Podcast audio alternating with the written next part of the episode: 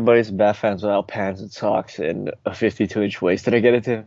Did I You get it? got it all. All right, cool, cool, cool. This this uh podcast is brought to you by the Batman Universe Podcast Network. See, I said it before we hit the one minute. we should time it every every intro to see if we actually hit it. Yeah, yeah. Let's, see- let's see how far I can Yeah. I can stretch it. Like right to the 59. 59, Yeah. yeah, 59, 59, and then Well, we got our it- goal for the next episode. Yeah. But anyway, yeah, this is the Bat Fans Without Pants and Socks and a 52 inch waist podcast.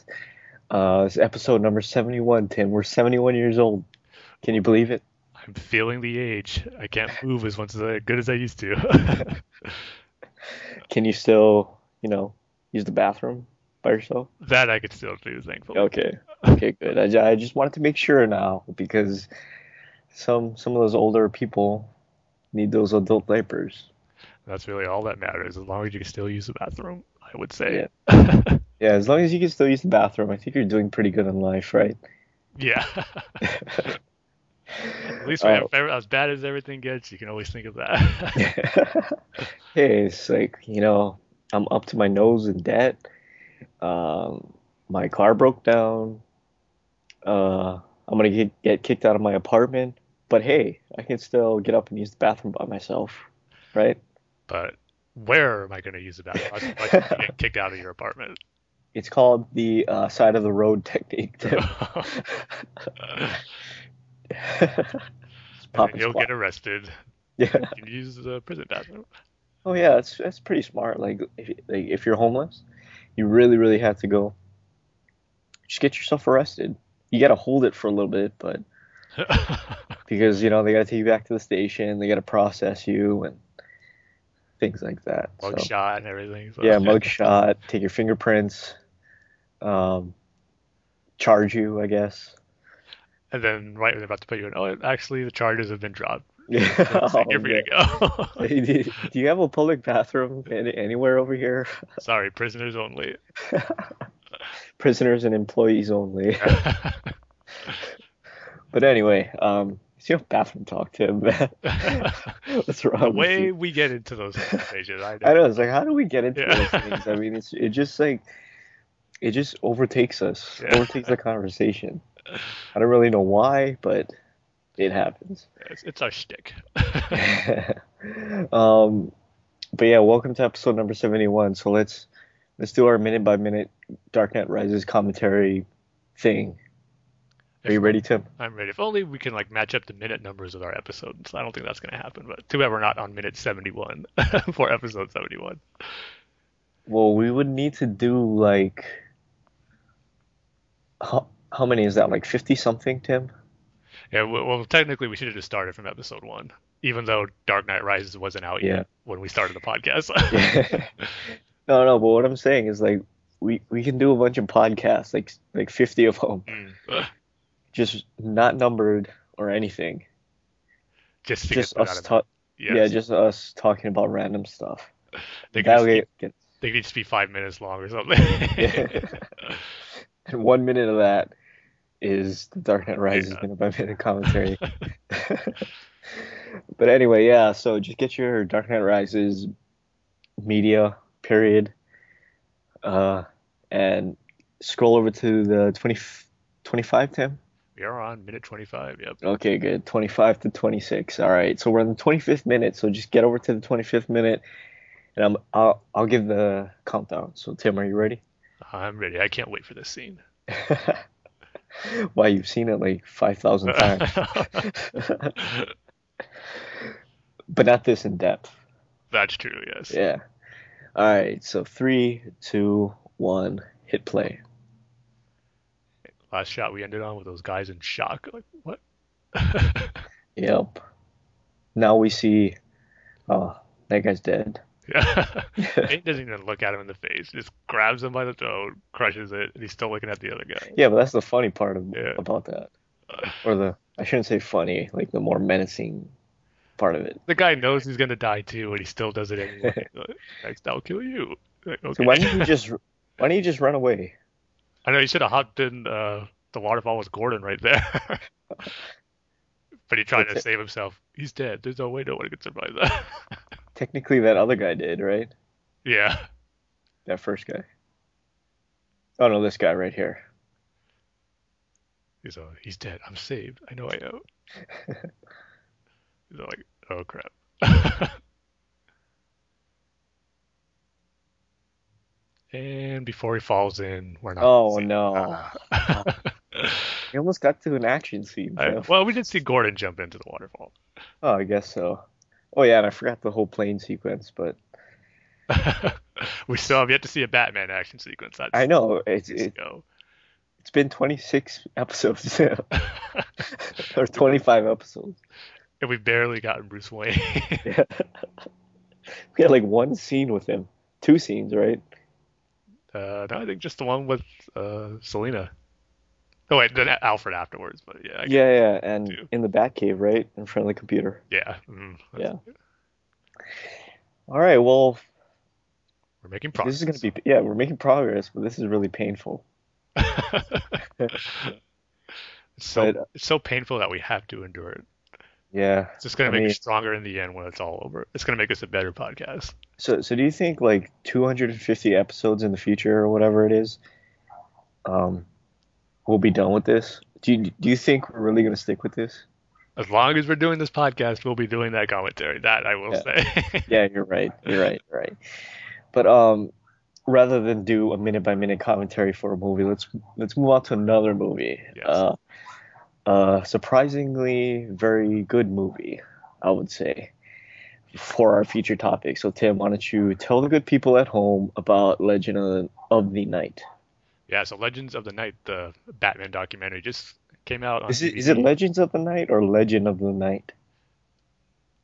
I think it's Legends of the Knight. Yeah, it is. Yeah. It is. Okay.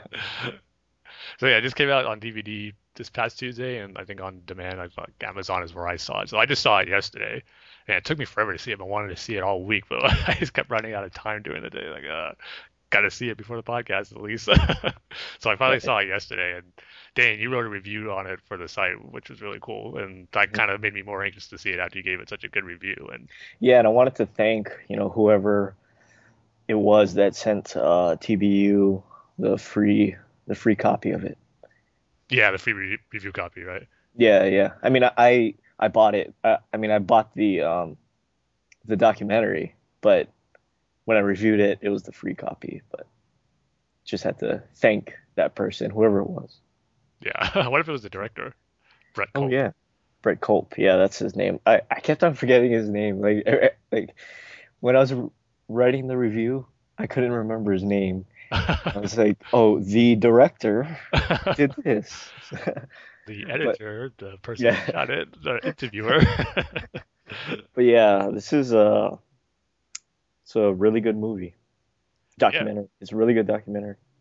yeah, it's a different take on on it too, because we've seen tons of documentaries of like the history of Batman and the history of Batman movies or just uh, comics and stuff like that. But what's cool about this one is how it's just on about how Batman inspired people. It's do to do different good things like in their community or in their daily lives. It just helped persevere through life with people who have maybe certain disabilities or going through problems. Just how Batman's always there and kind of inspires them to make it through, which is really cool. And you made a good point in your review how it's not like they're not interviewing like the biggest Batman fan who has like the Right. most comic collection or most action figures and stuff like that. No, it's nothing like that. Just people who are really like the character and use them for inspiration. So Yeah, and I mean that's a good thing because yeah, definitely.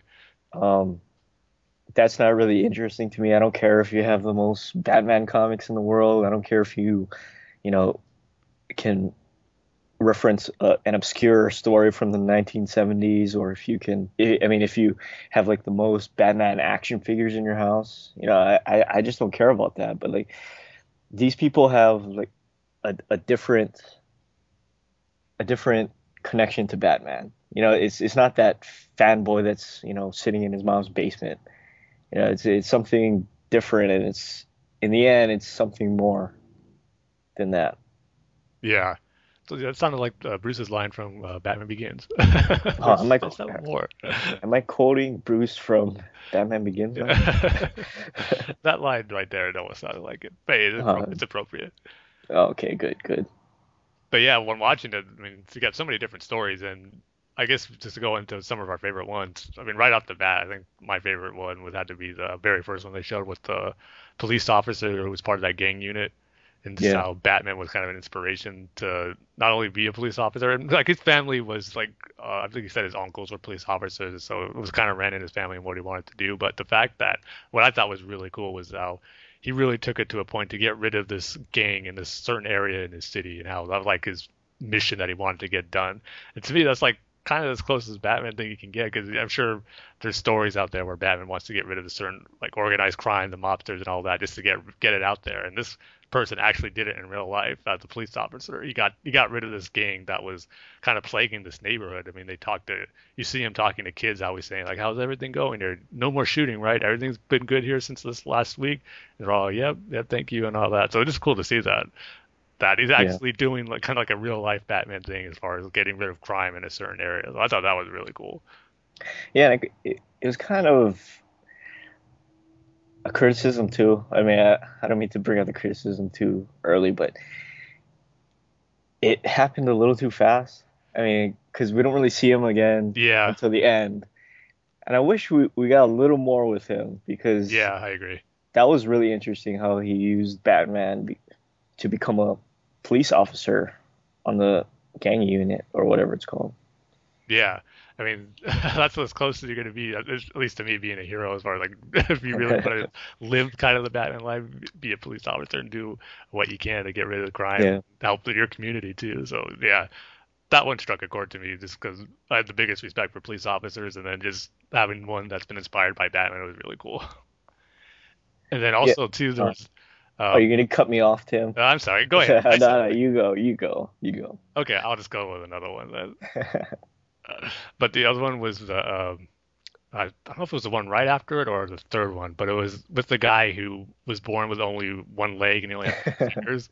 yeah, that guy was cool, man. Yeah, it's like when he was doing, they first showed him in an interview, like, like okay, well, wonder what uh, how this guy's gonna be inspired because if they're just showing him talking, it was like it wasn't a right away till they showed you what his disability was, but then when they did, and then they showed you all the stuff that he pretty much you can do just as a, almost as every other person can do. For I'm sure it's a little more challenging, like playing basketball and then but going to Dance Dance Revolution competition, which was really cool seeing him do that. And then just like you said, well, he's always doing it wearing a Batman shirt, or no matter what he does, like if he's doing that competition or just playing sports and stuff like that, he would wear the Batman shirt to kind of for inspiration to remind him to like persevere and know that he can do it despite his disability. Yeah, for, me, it has to be the Petaluma Batman Mm.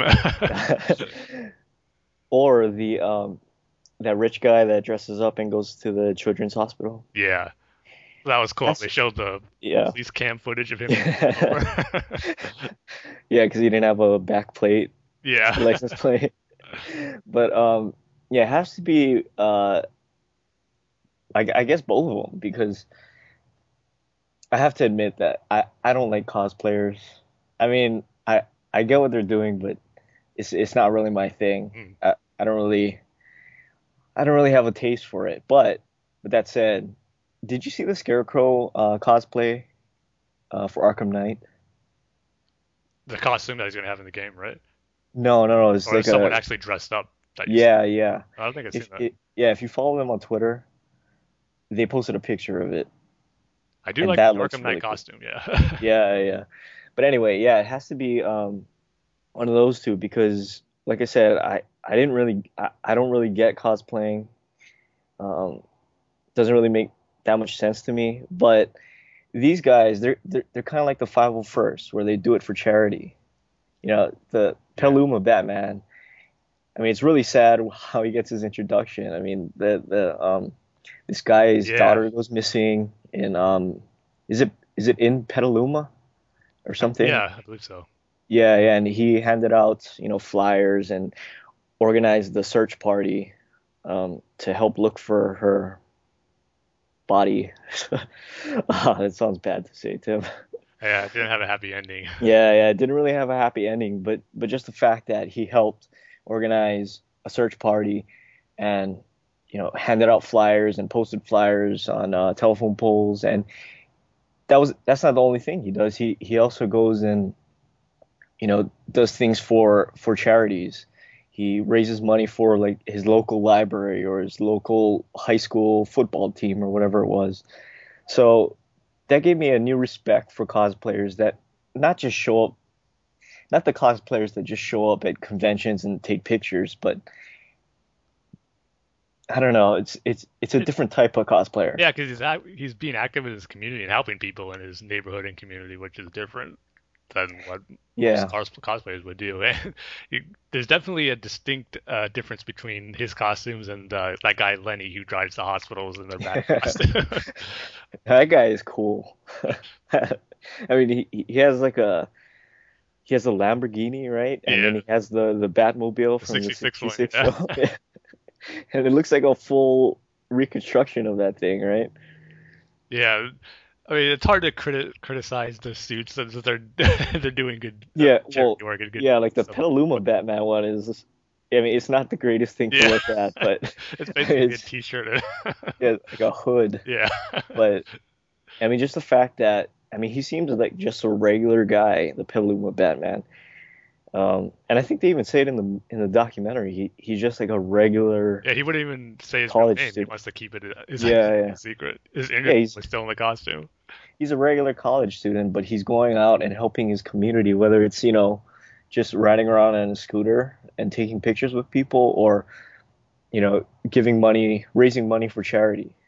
And like I said, that that just gave me a new appreciation of of cosplayers. I mean, especially the um uh th- that rich guy that dresses up as Batman and goes to the children's hospitals. I don't know, I don't know how he does that. I mean, I, I can't imagine children's hospitals are the the happiest places in the world.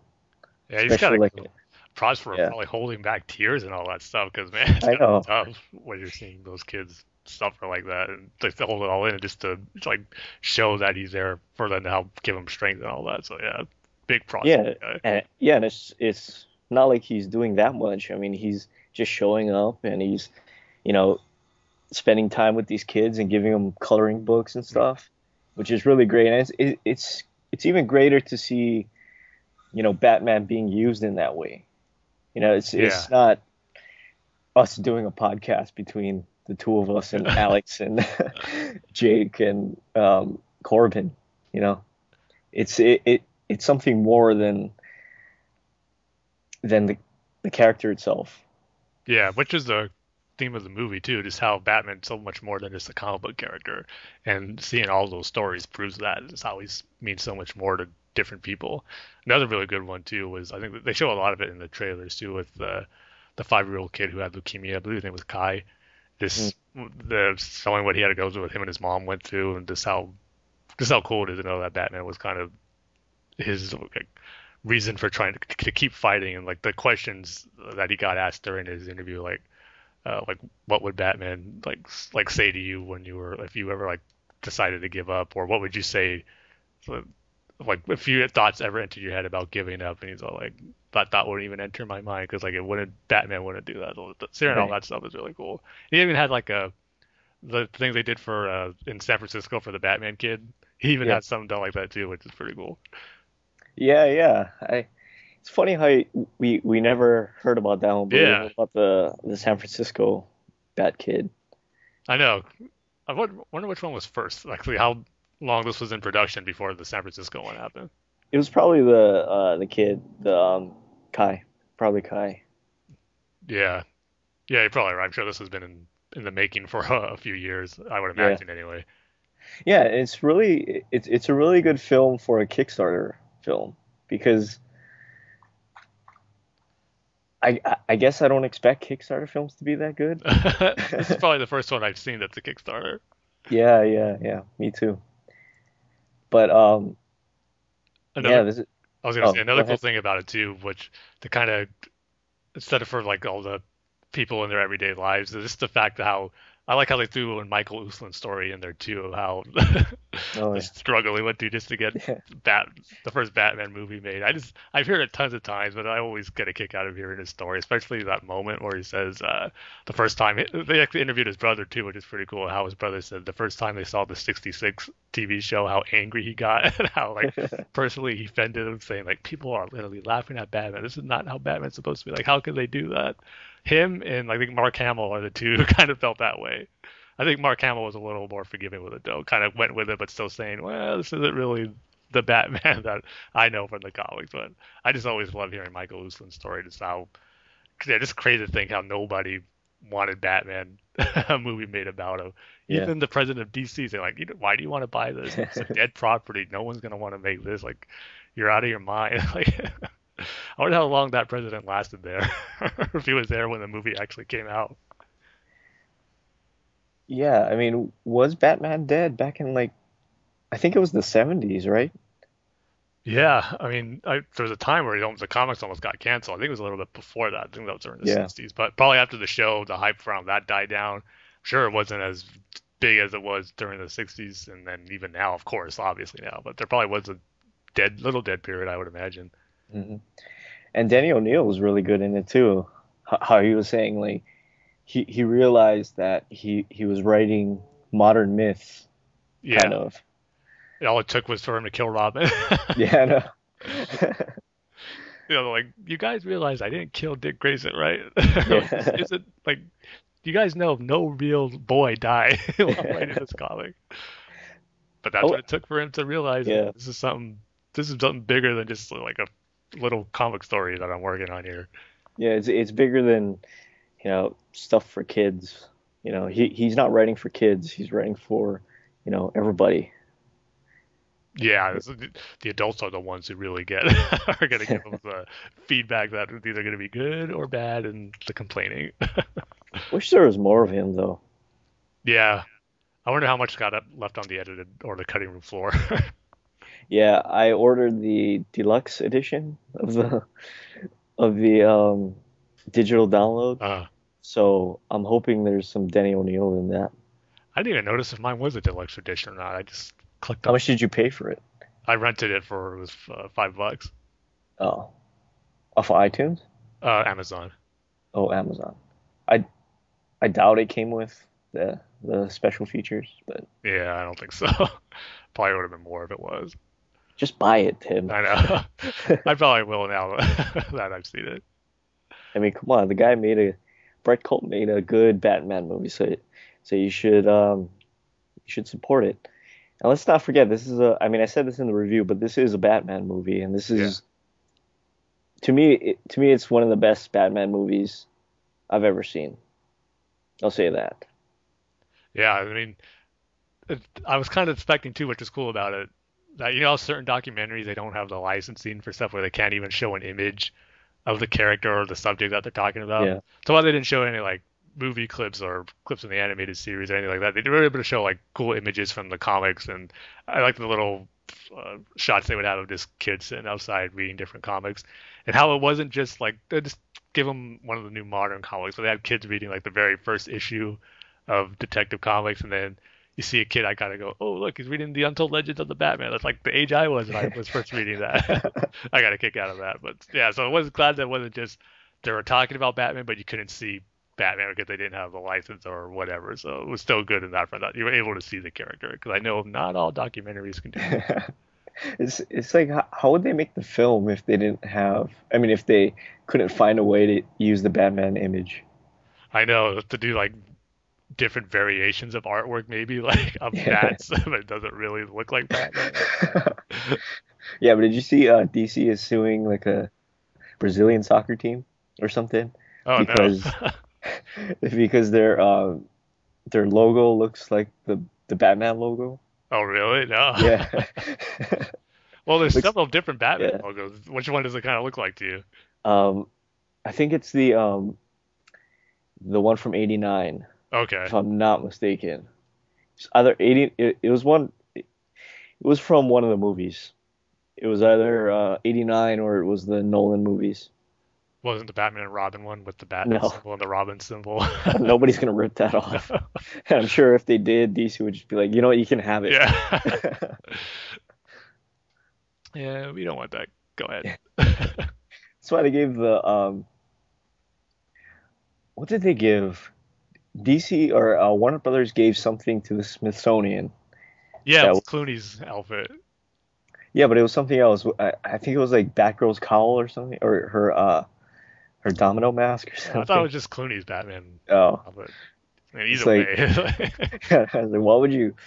I mean, the Smithsonian is is, is I mean, they have the space shuttle there, so well, DC was, or Warner Brothers is cleaning up space in their in their movie lots, and uh, this has to go.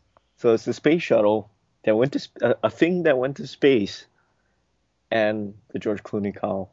Yeah. oh yeah, they should throw that in there. but um, I don't want to get too nitpicky here because it's kind of hard to nitpick about people doing like good things for their Yeah. community or making through life struggles. But the one that I kind of maybe spent a little too much time on was the the runner Batman, the guy who ran in the Batman costume or the Batman outfit that he wore. Uh, oh, because for this is gonna sound real geeky, but like if you're running that, shouldn't you maybe be the Flash instead of Batman? I don't know. Oh man, I was going. Uh, I could have. It's probably really geeky for me to think that when I was watching. It's like it'd probably make more sense if he was wearing the Flash logo.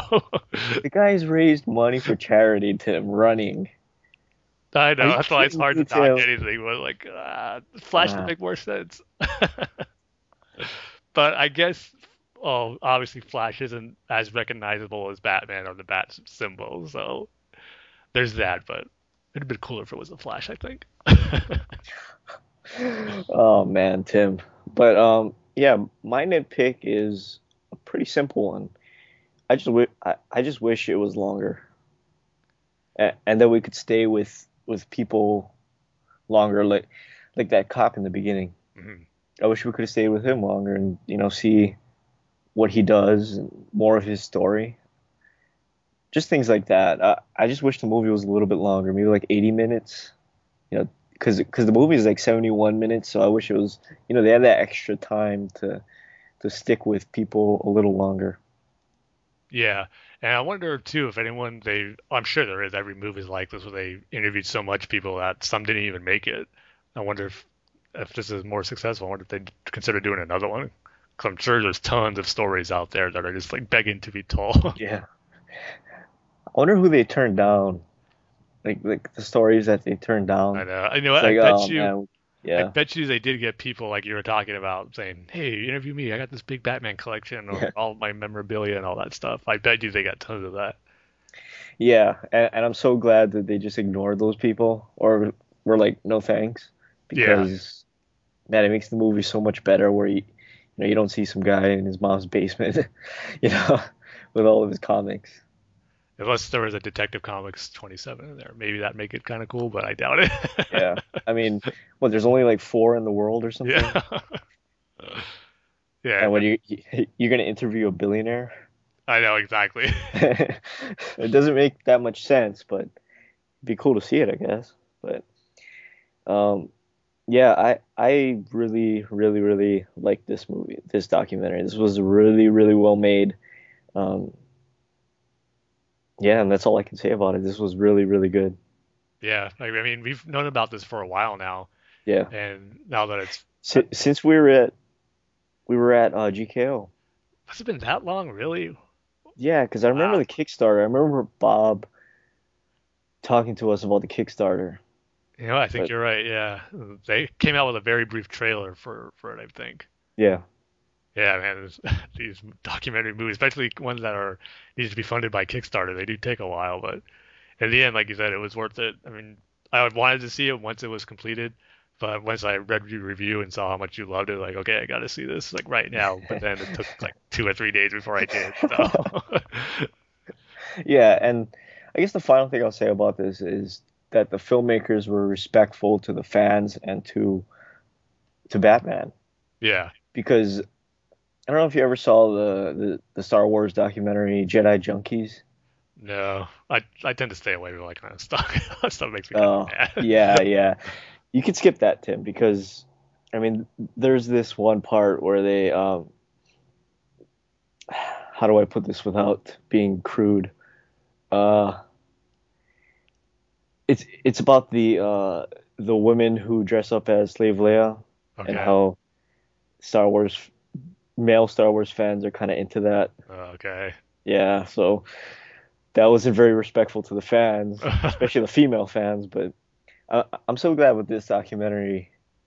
You know, they're they're respectful to every fan out there. You know, it, it's no matter if no matter if you have like a thousand Batman comics or whatever, or if you saw The Dark Knight and liked the movie and liked Batman from that movie. You know. Yeah, and I'm watching this like when I was finished watching this, this made you kind of proud to be a Batman fan because just seeing how much good Oh, he yeah. inspires in people and like you said, we're just here doing a podcast talking about him, but there's so many other people who are doing so much more because of the character, which is awesome. So he affects people in probably ways they don't even realize sometimes, which is always neat. But some decide to do more with it than others. That's cool too. You can just be a fan. It's not like there. It didn't like preach to say like, oh, you should be doing this or use Batman to do more with your life and all that. It didn't have that tone at all. But it's just telling you the cool stories of people that have used the character for inspiration and just to do more with their lives. So all around, like you said, it was really good. Yeah, and in a way, it kind of made me a better Batman fan. You know, it it kind of taught me. I mean, I already kind of knew this, but it, it taught me that Batman isn't just something that I read every every week. Yeah. You know, it's it's something more. It's, it's It- affecting it- people's it's- lives yeah. in certain different ways, yeah, which is awesome. And probably only him and Superman, I think, are the two comic book characters who would ever only be able to do that. Yeah, On a, on a global scale, probably. I'm sure everyone has their favorites. They get inspiration from their favorite heroes, whether it's from DC or Marvel, but probably the most around the world that people are going to look for inspiration is Batman and Superman. I mean, they're just, there's no denying it, really, just when you look at their popularity and how long they've been around. yeah. So so it's not, you know, something that you read every every week or every two weeks or whatever.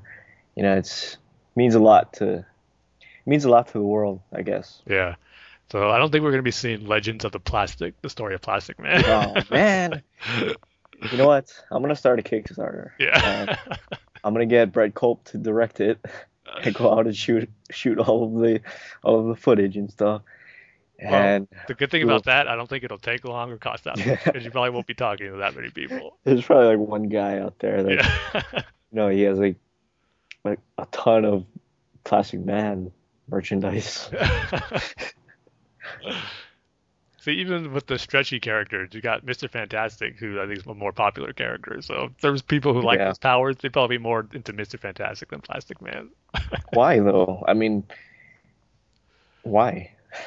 Well, he just first of all, he doesn't look like a dork with the glasses, those red tights, and he's a lot smarter than Plastic Man too. Oh, yeah. Well, you you definitely have a point. Well, that might change with the new movie that's coming out because I don't think anyone's too excited about that one. They're just Which going, one? the new Fantastic Four oh, movie. oh, the new Fantastic Yeah. Four. Yeah. There's just so much bad buzz going around it. It's like, I didn't even know they were making a new one. yeah, but here's the thing that has me a little worried. It's getting such bad buzz, and that's just, Yeah. almost gets the feeling like they're just making it to make it, and they don't care about the quality. But the director of it, Josh Trank, he's going to be doing one of the new standalone Star Wars movies, so it's not like hope this isn't an indication of something we can expect from a Star Wars movie. But he did do Chronicle, which I really liked. So Oh, that was a good movie. yeah, I really liked it. I, I only saw Oh. it because when I found out he was directing it, so I had to check it out. So that's why if this one ends up being bad, Fantastic Four, then I won't be too worried. But at the same time, I was like, uh, I don't know. so Lucasfilm had to see something in him to wanted Yeah. to sign him so quickly to direct one of the standalone films. You see, I thought that franchise was dead. The Fantastic Four franchise. Uh, this is like I think Fox's last ditch effort to try to get something out of it with a reboot. And if Mm. not, I think it's gonna go back to Marvel, and then then it will be revitalized. I'm sure they'll do a good job with it. So Fox has Spider-Man.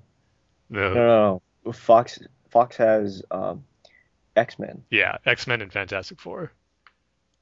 They used to have Daredevil, but how- they gave back that Yeah. back to Marvel. How did they end up with that?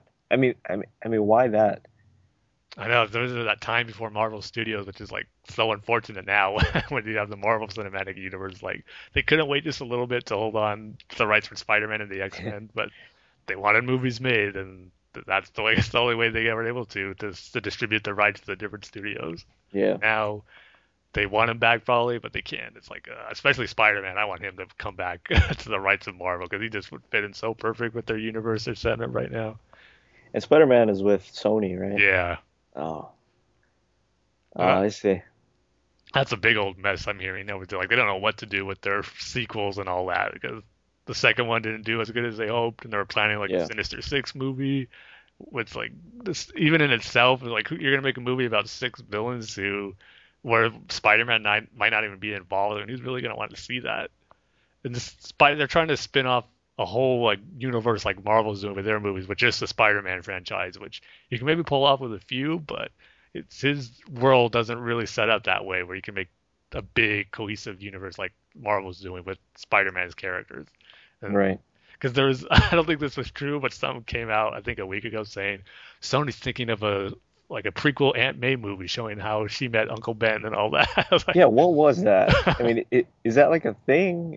I- i- Is that going to happen? I don't think so. I like there's no way they could be thinking that. At least I would hope not. I mean, that's pretty desperate Yeah. they're going that route. Yeah, I was about to say that was that's pretty desperate. I mean, that's scraping the bottom of the barrel. right Yeah. I mean, you you are out of gas if that's the case. especially when they haven't even touched their other character like Venom and uh, uh, their song like Black Cat or uh, what else? There's Sinister Six, Black Cat, Venom, and and maybe that was it. But like I said, Spider-Man doesn't have that many characters. I think that can sustain a whole wide universe of movies. So I just want Marvel to get the rights back for him, so he can show So, up in Avengers. Yeah. So if the third Spider-Man movie tanks, like it gets bad reviews and doesn't do a lot of money, does I mean, is there a chance that Marvel could could get the the property back? Yeah, I think so. If at the very least, I think they'll probably work out something where they can use them, but maybe Sony can still make movies and maybe allow Yeah. them to show up in the Avengers or something. That's what I think. Mm. Because I think Sony's getting pretty desperate. Why has the Spider-Man property run out of gas yet? Uh, There's signs showing that it is, but here's the thing: like it made 700 million dollars, the Amazing Spider-Man Yeah. 2, which is, I mean, nothing really to be ashamed of. But I think they were expecting it to do more, and then fan uh, backlash on it. I think just critically too, it didn't do good. So they kind of went back thinking, okay, what are we gonna do? Because the third one even got pushed back. That was supposed to be out like 2016, and now that got pushed back to 2018 or something like that. So they're just trying to figure out what they're gonna do with the character, which I think should just be they give a call to Marvel and Disney and say, how much do you want to buy this for?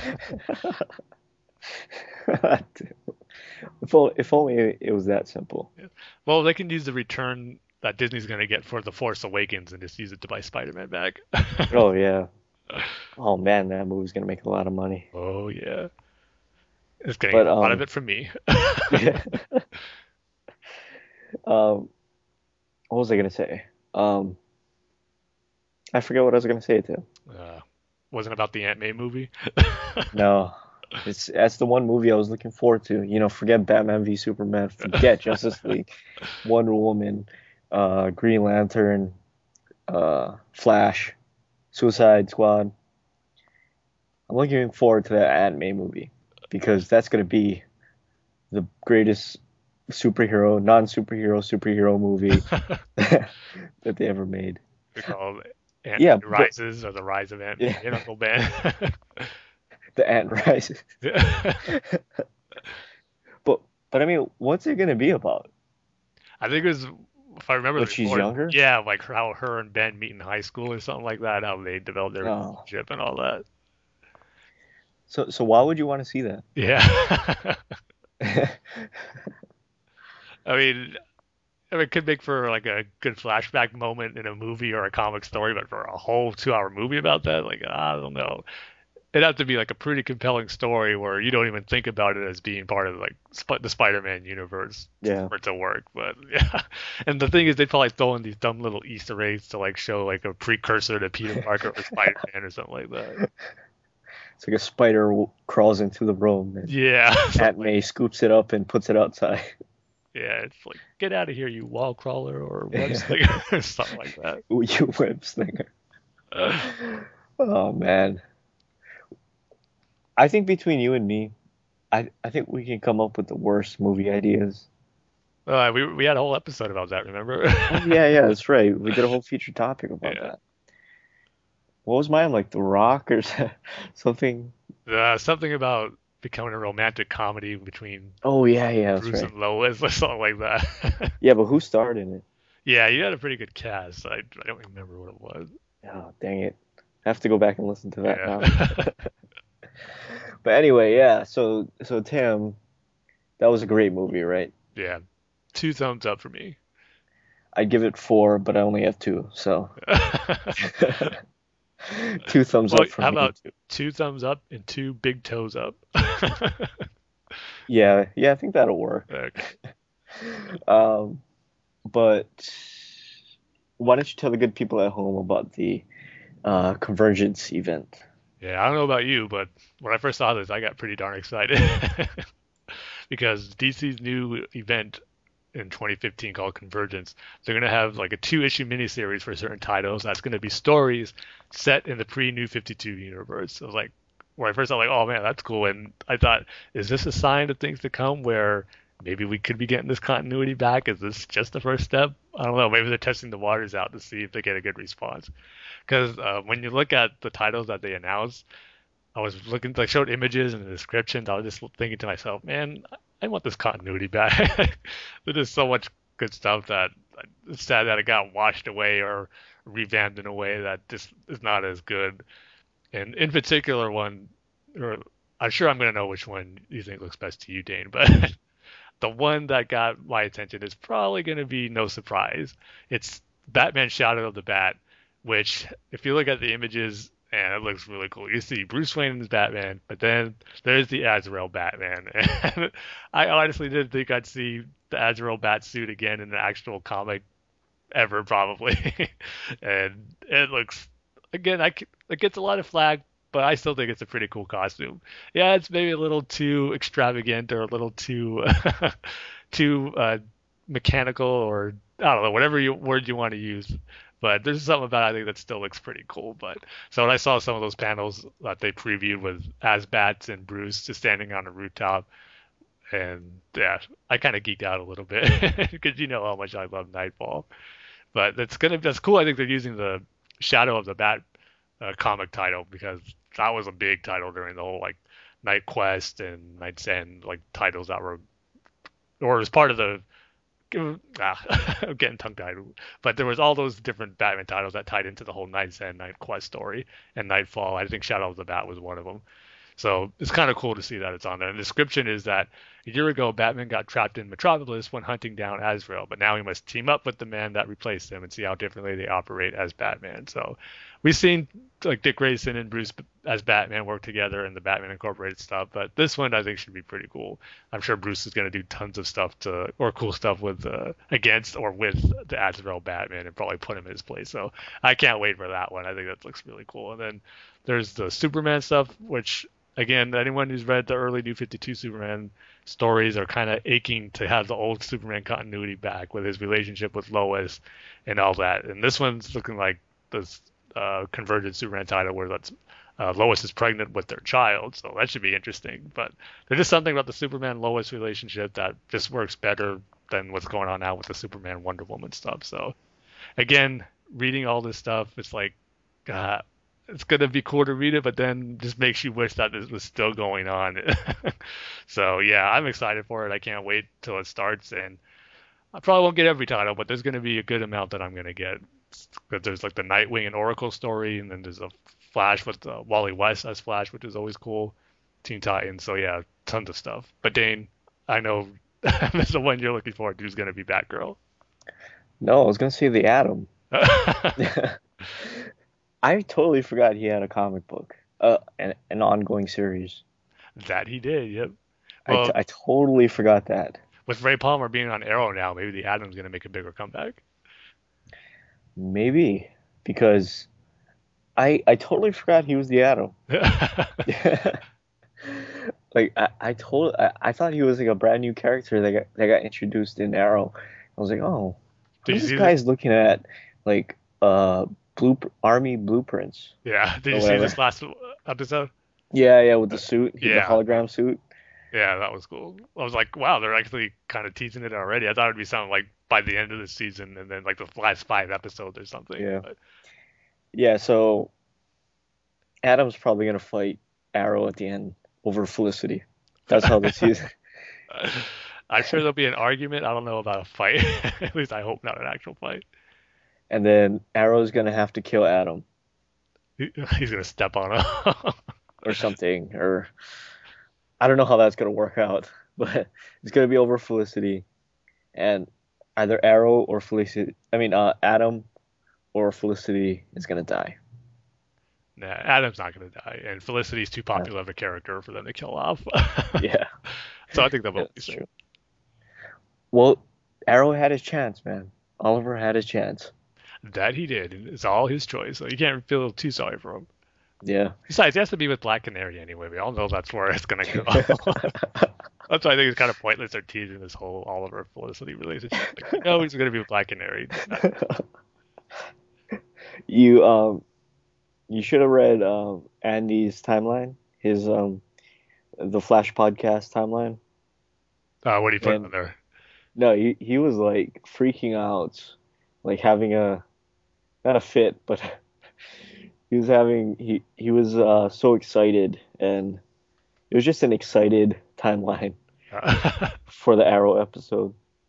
oh, okay. Well, if it was during the episode, that's why I got to be off Twitter and all that because everyone's Yeah. spoiling it, and saying things. I'm like, okay. Well, he's really good about Yeah, he's good, the spoilers. Yeah, he's good, but- everybody else. A lot of people I follow just live tweeted to say things like, oh, okay, got to skip that or just stay off here for a little bit. yeah, it's just just like getting spoiled on now spoilers everybody for the first and second season of Arrow. Spoilers. So skip ahead a little bit. Just like how I got spoiled on um Oliver's mom. Dying. Yeah, dying. I didn't want to say it, Tim, but you just hey, you gave out the spoiler warning. So Okay, okay. but you know, some people would just ignore that. Well, And that's like- their fault then. I guess. Uh, but yeah, I'm looking forward to Batgirl. Stephanie Brown is back as Batgirl. It's not that depressed Barbara that we have with the Gail Simone, Gail Simone arc on Bat Batgirl, the new 52 Batgirl. So I'm happy. The only thing is, I don't know if it's a big deal for you, but it's not uh, Brian Q. Miller who's writing it. It's Yeah, but is the writer Alisa Kwitney? That's how you pronounce it. Yeah. Pronounce it. I guess so, Tim. Yeah. but hey, it's better than nothing. And hopefully they don't change it like they did the Smallville comic. Uh, let's Yeah. put it on, let's make it Cassandra Cain instead. but she looks like to be she's in it too as a Black Bat. I forgot about she was that character by the end of the yeah, yeah. When she gave up the Batgirl yeah. um, outfit, See, right, see right. Tim's good Red Robin costume. Where, where? Let me see. Let me see. And it's in the background of the Batgirl one. He's like running towards. Oh yeah, yeah, yeah. I totally forgot about that one. That was a good costume, man. What? You don't like his new one? No, I've complained about that from day one. Those wings. Oh. I just hate how those, those wings look. I must have just ignored that. Yeah. Plus, we haven't talked about the Teen Titans comic in a long time, which unfortunately is pretty much the only book he's in. And I don't Really? get that. They canceled Teen Titans, but now it's back again. Like they relaunched it with issue number one, and it's at issue number four or five now. Like, what was the point of canceling it in the first place? It's probably just to start over because I guess it wasn't that good. Uh, no, it wasn't. Yeah. Yeah. So so they kind of wanted to just start fresh and be like, hey, this is a new writing team. This we renumbered it, so we're all cool now. Yeah, but they don't usually do that, DC. That's more of a Marvel thing. They renumber Yeah. things so much. Well, I mean, Detective Comics got up to what, like 780? No, 800 and something. Because remember we had that 900. Was it? Oh yeah, yeah, that's right. Like 800 something. Yeah. Forgot. Oh, that 900 issue is such a joke. they should have just kept the num the numbering and uh, reset the universe. Yeah, like even if they didn't, don't try to tie it in with the old continuity or the old numbering. You said you wanted a fresh start, so this is it. Don't tie it in and make a slap a bigger price tag on it because technically it is the 900 the 900th issue, but yeah, don't get me started on that again. yeah, I remember that 900th issue and your review of it. yeah, I think I gave it a one. Wasn't it just all filler? Yeah, it It's just like bad stories. I remember the. I think there was a bat. Uh, not Batman. Uh, Man Bat. Man Bat. Yeah. Because they were on the 900th block or the 900th street or something like that. Ah, so stupid. So you want to talk about missed opportunities? Yeah. That was a big one.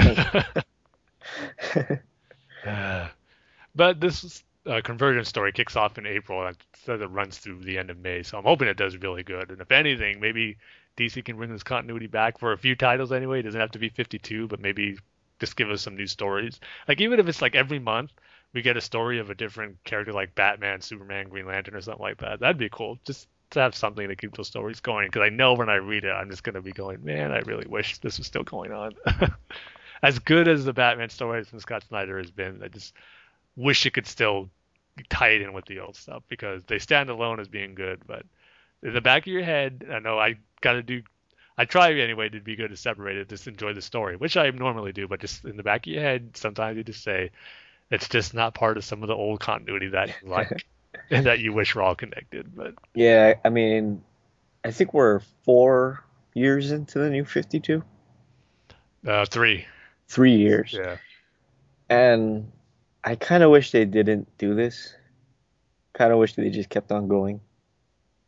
Yeah, uh, we're at that point now where, besides Batman and I guess uh, Green Lantern and Wonder Woman, those three have been the real consistent ones. Whereas, not too much to complain about, except for certain things with Batman. Even though Snyder does some great stories, they went back and saying, "Oh, everything's like year one that happened and Long Halloween, all that stuff happened," but then they go and retcon all that.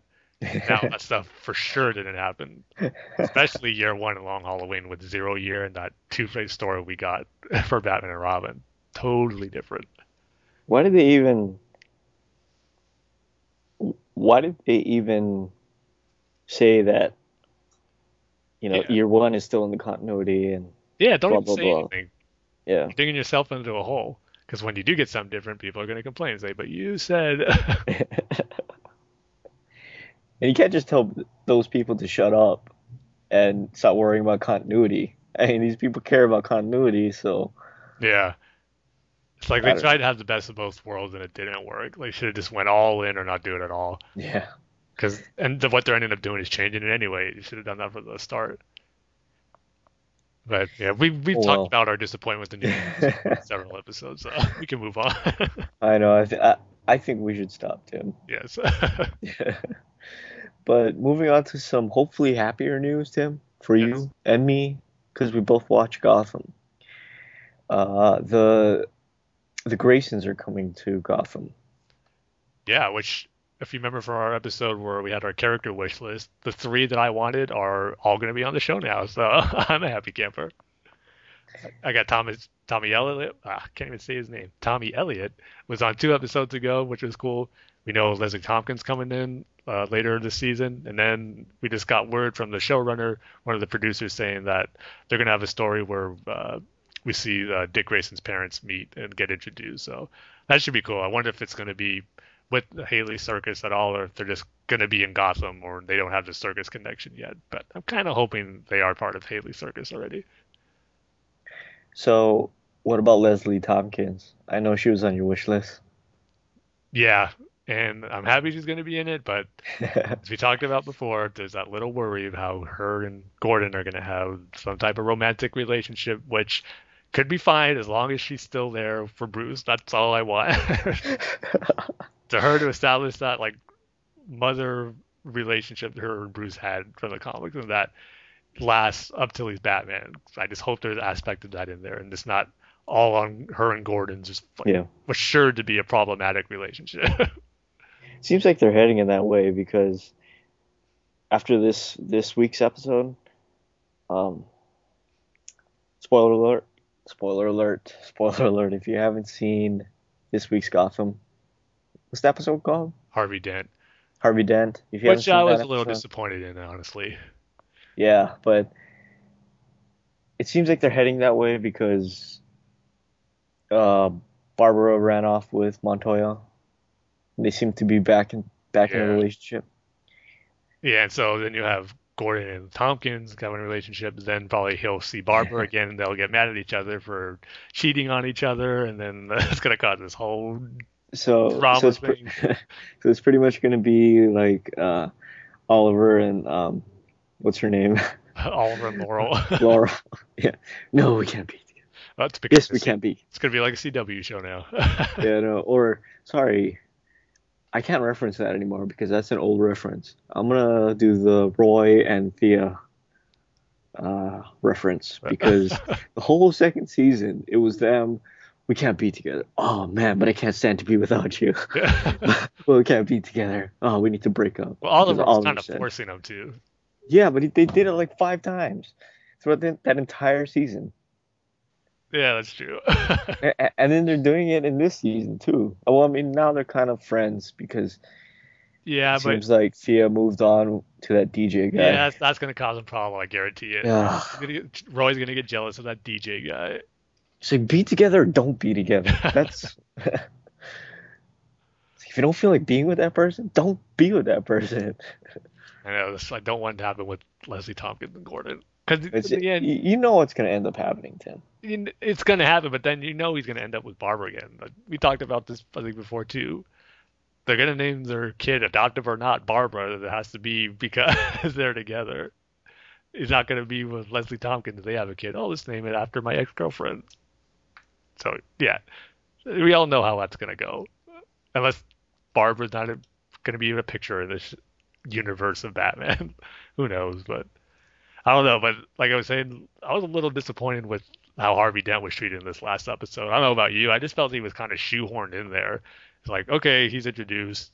We showed him that he has a dark side to him and that he's going to be Two Face. Every shot he was flipping his coin already. so I don't know. We'll see what they do with him later on because the potential of having him be like part of uh, partner with Gordon to try to clean up Gotham could be really cool. So I'm hoping that that's more of that and less for more foreshadowing of Two Face that we're gonna get. Well, technically we shouldn't get at all in this series, but I just felt in this episode he was a little too shoehorned in there. Or was that just me? Yeah. Well, yeah, it kind of felt like that, but I kind of realized what they were doing. They were introducing him, and he's gonna be, you know, a bigger presence in future episodes. I guess what kind of made me think that way or feel that way was that the episode was titled Harvey Dent, and he was Yeah. barely the focus of the episode. Yeah, and uh, we were um, texting back and forth about that, and you said something to the effect of you didn't like how he got angry or something. Yeah, I mean, I mean, you know, Harvey Dent probably always had like that evil side to him, but to show it already in the series, like let's get to know the guy just as being a good uh, attorney and wanting to help people instead of already threatening someone and showing Yeah. that he could be evil. This, let's get a few episodes under our belt before we show that. This felt like they were trying to show you, hey, it's Two Face, it's Two Face. In case you didn't know, this is Two Face.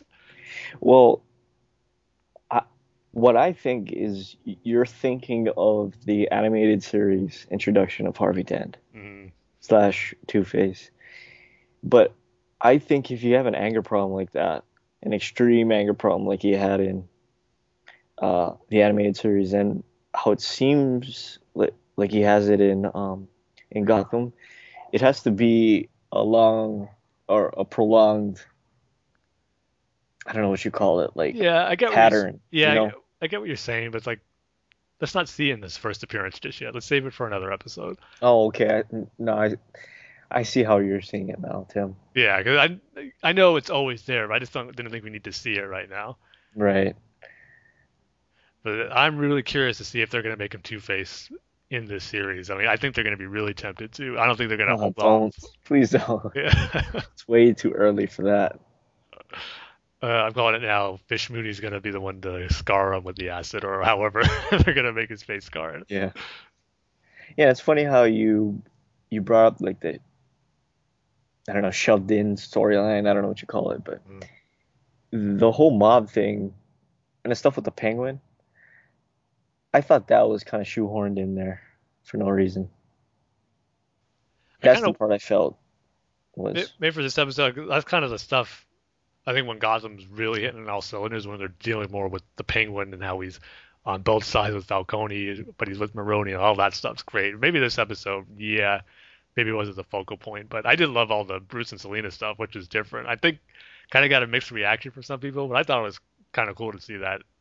I mean, we know, like I said, we rarely see anything with Bruce's early childhood, so this is kind of all new and fair game when it comes to seeing Bruce in this situation. So Alfred had the perfect reaction through the whole episode, and then at the end, kind of first at the beginning, saying how she was a problem and how she's it's not going to work out, but then at the end, when he's talking to Gordon, how she's kind of like a breath of fresh air, kind of making Bruce act like a kid again, which was kind of Yeah. cool. So I like that that stuff worked. Yeah, what was that whole thing about if you can hit me in the head with a donut, you can kiss me? Oh yeah, what was that? Have you ever kissed a girl?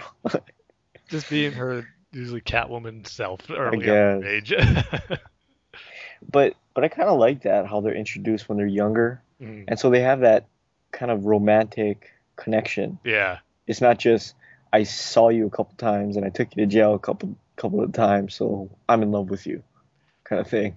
Yeah, like I said, I think even from the very first episode, I kind of like how Selina's playing an integral part in Bruce's like childhood and the Wayne murders and all that. And I think Yeah. it'll work well when they actually do become Batman and Catwoman.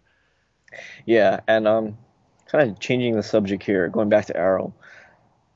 What I don't get is how, how does a billionaire lose his money? Uh, what was it season two? I mean, where he's pretty much signed it all the way to what was her name, Isabel Rochev. I think that's Yeah. kind of what did it, where he lost all his power. And then Yeah, but we're talking about a billionaire, Tim. Not a millionaire, a billionaire. That's well, a lot maybe of he money. has some stuff saved because he has to be surviving somehow. So he Yeah, has nothing how he coming in, money? but How does he make money though? I know that's they haven't really addressed that yet this season. Maybe Diggle. Wait, but Diggle doesn't have a job either because Oliver's bodyguard. the only person that has a job in there is Roy and Felicity. yeah. Roy works at the bar. Felicity works at um, Queen Consolidated. Not anymore. Palmer Oh. Technologies. Yeah, I forgot. My bad. Palmer Technologies. With that cool little circle thing. Yeah, the Atom. Uh, did you catch the Harley reference too in this last episode? Yeah, yeah. Like the, cool. the last girl was too crazy or something like that. Instead, this girl's even crazier than the last one who was in the Suicide Squad. Yeah. they got to get her in there unless they're not going to use her since they're doing a Suicide Squad movie now. But they already Yeah, teased him. probably, probably can't. Yeah, kind of like they did with Ra's al Ghul. They teased him, name dropped him, now he's going to be in it. So do the same thing with Harley. Was he at the end? Not this episode. Is that Ra's al Ghul? no, Oh. no, that was that was Captain Boomerang. Oh, Yeah. oh wait, the boomerang. yeah. God. Man, I was sure not. you watched this episode, right? Yeah, yeah. It was the girl with the bow, and she thought she was Cupid. yeah. She kills a bunch of people. Uh, Felicity kisses uh, Ray Palmer, and Oliver sees it, and he's all mad.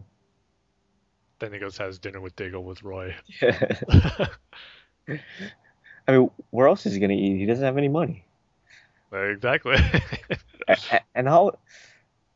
I know how Diggle has his money. It's his wife. yeah, yeah, she's an Argus agent, so she has She, she, she must be, yeah, she must be paid good for that. So that's how he gets money. But how does Oliver get money? Because he, they don't show him having a job I know. at all. He's just being a moocher. He's mooching off uh, Diggle, his sister. Yeah, where does he sleep too? Probably just sleeps in the lair. Oh, yeah. I guess so. It's not the lair, it's the foundry, right? I don't know. I call it the lair. Everyone thinks it should be called the quiver. I think it should be called the place where Arrow goes when he's not beating guys up. the place where Oliver sleeps because he's broke. yeah, what happened to the mansion? I know the Smallville mansion that gets reused over and over again for every series. Or you know, what'd be pretty pretty great is uh, if uh, Ray Palmer buys it. Yeah, some way he's gonna help him out, and they're gonna get his money back. He's gonna give him back Queen Consolidated or something, and or become partners. He'll find out he's the Arrow. They're gonna have a team up, and then Yeah. he'll help him out financially. But- financially. What I don't get is, you know, at the end of the second season, Mhm. all the computers in the lair were destroyed, right? Uh How did he get new computers huh. w- with all of that technology, that Felicity technology? Because he was broke at the end of that season, right? yeah. See, there's a comic series that takes place at uh, before season three and after the season two finale. Maybe that answers it. Oh, okay. I think it's called Arrow season 2.5 or something like that. I guess I'll have to do some investigating. So, so investigative reporting. Then you'll Yeah. let us know on the next episode.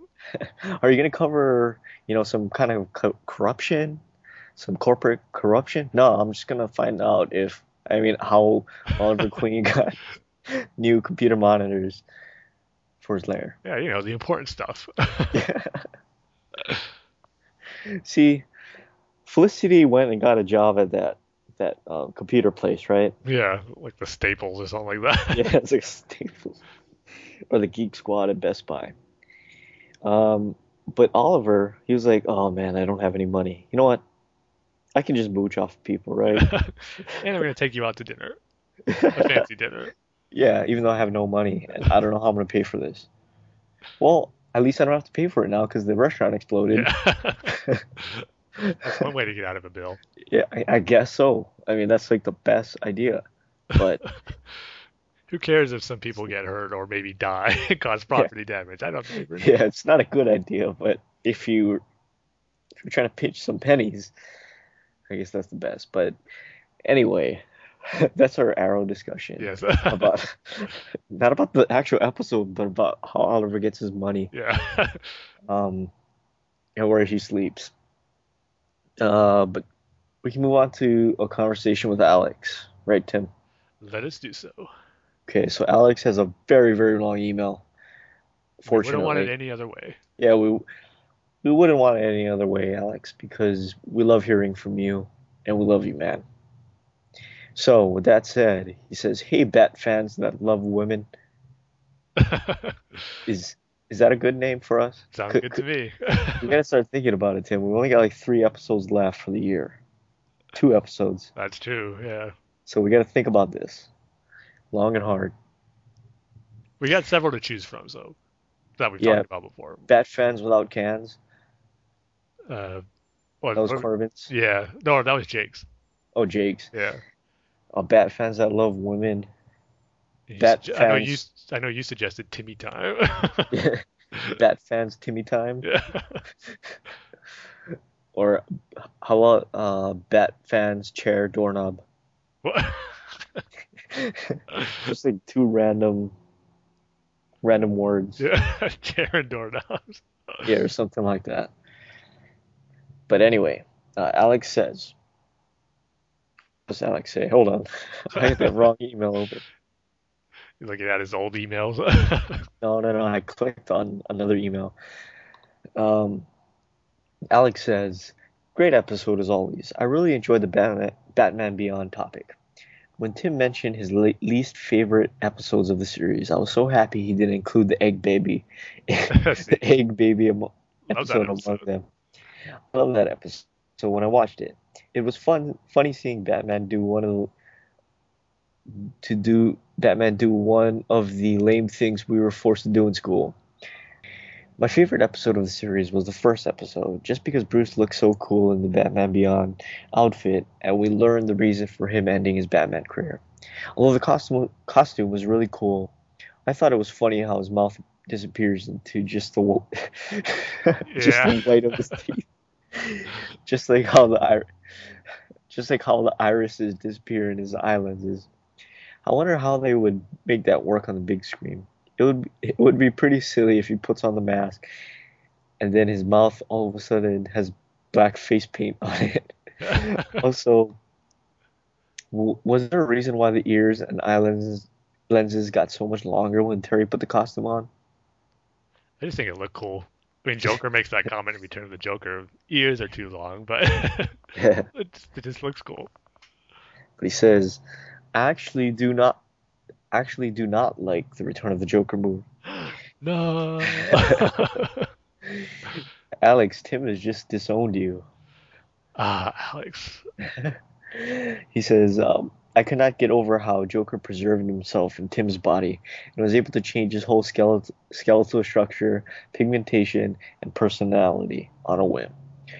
How were we supposed to guess that? I It's also all- didn't. It's all in that computer chip. Technology that was ahead of its time. It's the future, Alex. I also didn't like how Bruce treated Tim for using using a gun to kill the Joker. Paul Dini said that Bruce could not allow him to be Robin anymore because of it.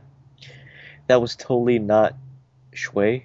Yeah, that's the Oh. word they use in Batman Beyond for like cool. Oh. It, It's future It- slang. oh, okay, I see. If this is putting a knife in Tim's heart, well, Tim, you said Darth Vader could beat Batman. You know, every time I bring up not liking DC animated movies, well, you said Darth Vader could beat Batman. Arrow and the Flash, stinking. Vader beating Batman. not thinking Mark Hamill's Joker is the best. D to the V, treading on the B. What? Snyder's Mr. Freeze being better than Heart of Ice. Hey, wait, I would never say that. That was you. All right, I went too far with that last part. I'm sorry, Tim. I know that was hard for you. Uh, you got to revitalize me, Dane.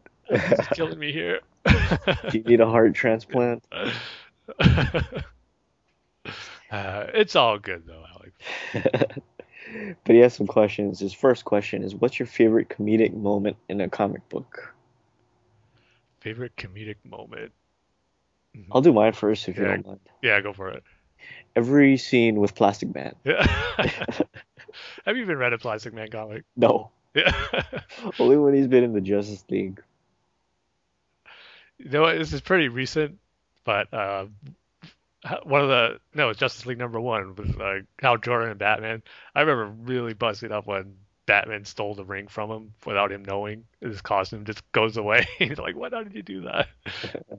Then another one, another one's pretty funny. If only if you like Guardians of the Galaxy, where if you know the story where uh, the plant or the tree Groot, um, for him, like if he like gets busted up or just like broken up and he's possibly dead, if as long as you get one tree branch, you can replant him again and he can grow. So he was this one little branch waiting to grow, so he's asking like, "I need to be watered to like to keep growing." So instead of watering, Rocket just spits on him with his own spit. It's a panel that looks really funny of the raccoon, this big wad of spit coming out of his mouth on Groot. That one cracked me up too. So I'll go with those two. I guess I wasn't. I mean, I, I guess I was the only person that wasn't excited about Guardians of the Galaxy. I wasn't even too familiar with them until they announced the movie, and Yeah. then when I saw the characters, yeah, they look pretty cool. That's when I started reading the comics. That red guy looks cool. Red guy, Yeah, the red and green guy, Drax, you mean? yeah, yeah, like bald guy. Okay, yeah, Yeah, he looks cool. yeah, he was funny in the movie. And um, Chris Pratt, whoever he plays. yeah, Star Lord, Oh, you nerd, Tim. yes. And his second and final question is, what's the thing you are most grateful for in the comics industry? hmm. Is it too cliche just to say the creation of Batman? so we have this great character that lasted 75 years. You know what? I'll count that, Tim. I'll, I'll give you a point for that one. Okay. Oh, and you know what you forgot to say during our feature topic? What's that? The fact that Bill Finger was finally given, given Yes, credit. that's right. Yeah, how could I Yeah. that? I tweeted about that earlier or last night after I saw it. I was like, was watching the credits, like, oh, cool. It says Batman created by Bob Kane and Bill Finger. Yes, it's a small bit of justice has happened there. Just a little bit of justice. It just looked cool seeing that in an actual credit roll. Yeah. Never seen that before. That's how it should be. but yeah, for me, it's it's just the fact that I have something to read every Wednesday. Yeah, it's, just in general, getting great stories too. Yeah, just just reading basis. a yeah, just reading a continuous story uh, every Wednesday that you know makes me feel better, even though it's the middle of the week and I'm piled in work. Yeah. It's just a little bit of uh, getting out of the mundane routine of your daily life and transporting you to hopefully a uh, entertaining whatever how long it takes you 10 minutes or 30 minutes if you really want to digest everything and look at the art and stuff. So yeah. got to be thankful for that. Yeah, I remember when I was a kid, uh, you know, patiently or impatiently looking at the clock every like five seconds, waiting for the school day to end, and my dad would pick me up and take me to the comic book store. Oh, I just- nice.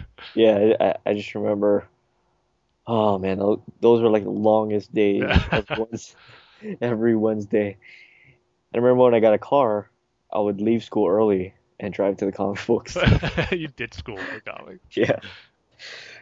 Not every day, just Wednesday. oh yeah obviously that's not going to hurt your education Who needs that anyway, right? You'll learn more from the comics than you would the class you were missing.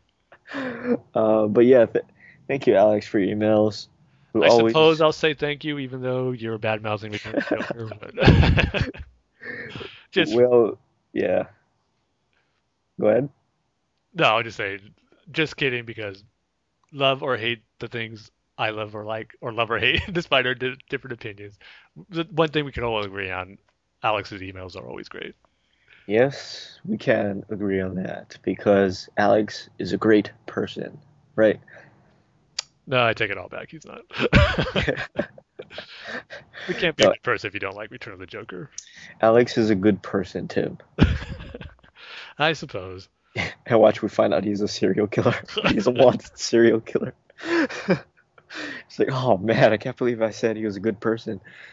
But uh, anyway, yeah, thank you, Alex, for your email. We always like reading your emails, and so keep on sending them in, and just don't don't ever forget that Tim and I love you. Right, Tim? I suppose. But uh, have to make up for it in his next email. yeah. But uh, we, we also got an email from Corbin Dallas Pool, and Corbin says, uh, "Thanks guys for the no, you awesome." gotta read his uh, heading. Oh, his heading is cornbread cupcake eater. Those things are good, man. oh yes, Don't knock it till you try it. But um, especially uh, when they were made for the homeless, right, Dane? yeah. yes, that's when they taste the best. Um, but yeah, he says, "Thanks guys for the awesome episode, last episode." It wasn't our last episode, Corbin. Uh, but yeah, he well, says, "Sorry." let's stop this podcast now, Dane, and have episode 70 be our last one. Okay, yeah, we're done. Yeah. See everybody. You'll never hear this episode. he says, "Thanks, guys, for the awesome episode last last episode episode last." Yeah, I don't even know how to do it, but uh, he says, "Sorry, I was so grouchy." Was he grouchy? Oh yeah, yeah, he was. Yeah, we got we snapped out of it later on in the email. But Yeah. But he goes on to say, Dane, I'm a bit concerned for you. Dogfighting is legal and frowned upon. Titus versus Titus versus Ace would cause so many problems. Animal lovers everywhere would come for you, along with hungry homeless people. That's what you do. You eat the cornbread and then you go out uh, looking for dogs. no, no, no. I love dogs. I love dogs more than cats, I would say. Before I was a big dog, but I had a dog growing up. But then Yeah. just like two years ago, we got these two cats who were just our neighbors' cats, but then they became our cats because they hung out on our property, and our neighbor said, "Okay, yeah, just keep them." Now I'm becoming a cat person. So I'm both. Well, I like them both equally, I should say. There you go. Yes. Uh, but he says East of West is a current ongoing by Image right now. Image has a ton of comics I'm loving right now, but East of West might be my favorite. I can best describe it as a pre-apocalyptic sci-fi western. I wonder if Image is still doing um, Spawn. Good question, because I do not follow Image at all. I would think they would. Isn't that their Yeah. flagship title? Yeah, that was like their most popular Yeah. character. Um, but I heard that it it was crap. Like the the books are terrible now. Yeah, well, it wouldn't surprise me. It's been going on for easily over 20 years, so like, I'm assuming it all can't be a great run. Yeah, and if you really like image stuff, Corbin, you should try out. Uh, I think it's Invincible. Uh, it's kind of like a kind of like a superhero story, but it's a little more adult, if you know what I mean. Mm. But anyway, moving on. If I had known the featured topic was going to be on Batman Beyond, I probably would have tried to join you guys in that talk. Well, we would have just rejected you. So you just saved us a bunch of time. no, no. I was nearing the end of elementary school when that show started airing. I watched it every day after I got home from school. The awesome intro is forever ingrained ingrained into my mind. Yes. Didn't I text you that, Tim? Yeah, I said how awesome it is? Yeah. it is one of the best. You know, It's one of the weirdest too. it's hard to. like, I can't put it above Gotham. I mean, uh, Batman the animated series Yeah. iconic intro, but it might be a close second. I think it's awesome. The music's awesome. The visual style is awesome. It's a great way to introduce the series. I think they never Yeah, did get a new one either. They always stuck with that. It's weird though. Yeah, it's trippy. It's like the like the words like greed and Yeah, whatever. apathy. Um, Yeah, apathy and Hope, uh, Dana dancing in the nightclub. Yeah. uh, but yeah. Anyways, the villains are perfect. Sometimes playing tribute, paying tribute, you mean, to the past villains, but doing it in amazing ways that made sense for the series. Instead of a single Joker, you get the Joker gang. Constantly creating a new character with a similar MO made it difficult to track who it was. I def I desperately need to get net Netflix now so I can rewatch the series. it's, you're just rewatching a few episodes, aren't you? Yeah, on Netflix. They have the far did you whole series. Uh, to like the fourth episode, I think. Okay, which I think was uh, Meltdown, the one with Mr. Freeze, I believe. No, no, it must have been the third one then. Okay, the Golem one. Which one was it? It was the one where George Takei's character. That's the Uh, first. That's the first episode. Mr. Fixx. No, no, he he goes into the water. Yeah, he dies in like the the two part episode, two part premiere. And the third one was the ink. Yeah. Okay, yeah, that, it was that one. Okay. Yeah. Still real early on. Yeah. But he goes on to say, I haven't read any comics of wheelchair bound Barbara, but I like the idea of it better, especially since since there still hasn't been an explana- explanation as to why she can walk. Please don't spoil Wonder Woman yet. I just bought the entire run and am reading it from the beginning. well, I'll just say this, uh, uh, Corbin, you will not be disappointed with how it wraps up. Also, Like I'll, I'll spoil it for him. Wonder Woman dies in it. yes, the, the issue I think what 36 is the new one with the new creative Yeah. team. Totally different character. It's not Diana. Yeah, it's Diana's sister. but again, yeah.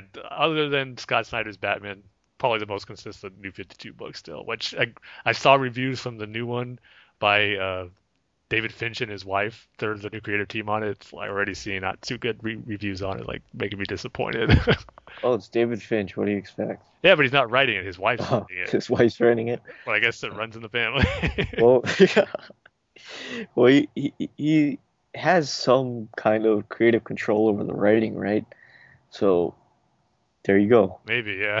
Who knows? But disappointed to hear it didn't get good reviews. So But then uh, Corbin has uh, some more it's Inception talk. So what did I ask him on the last one, Tim? Do you remember? mm, no, but apparently he it's whatever he answered. I'm sure is what you asked. Okay, okay. I'll read it then. Uh, he says the top was Mal Mal's totem. So so what was her name? Like was it like Mallory? Uh, I'm just gonna go by what Corbin says.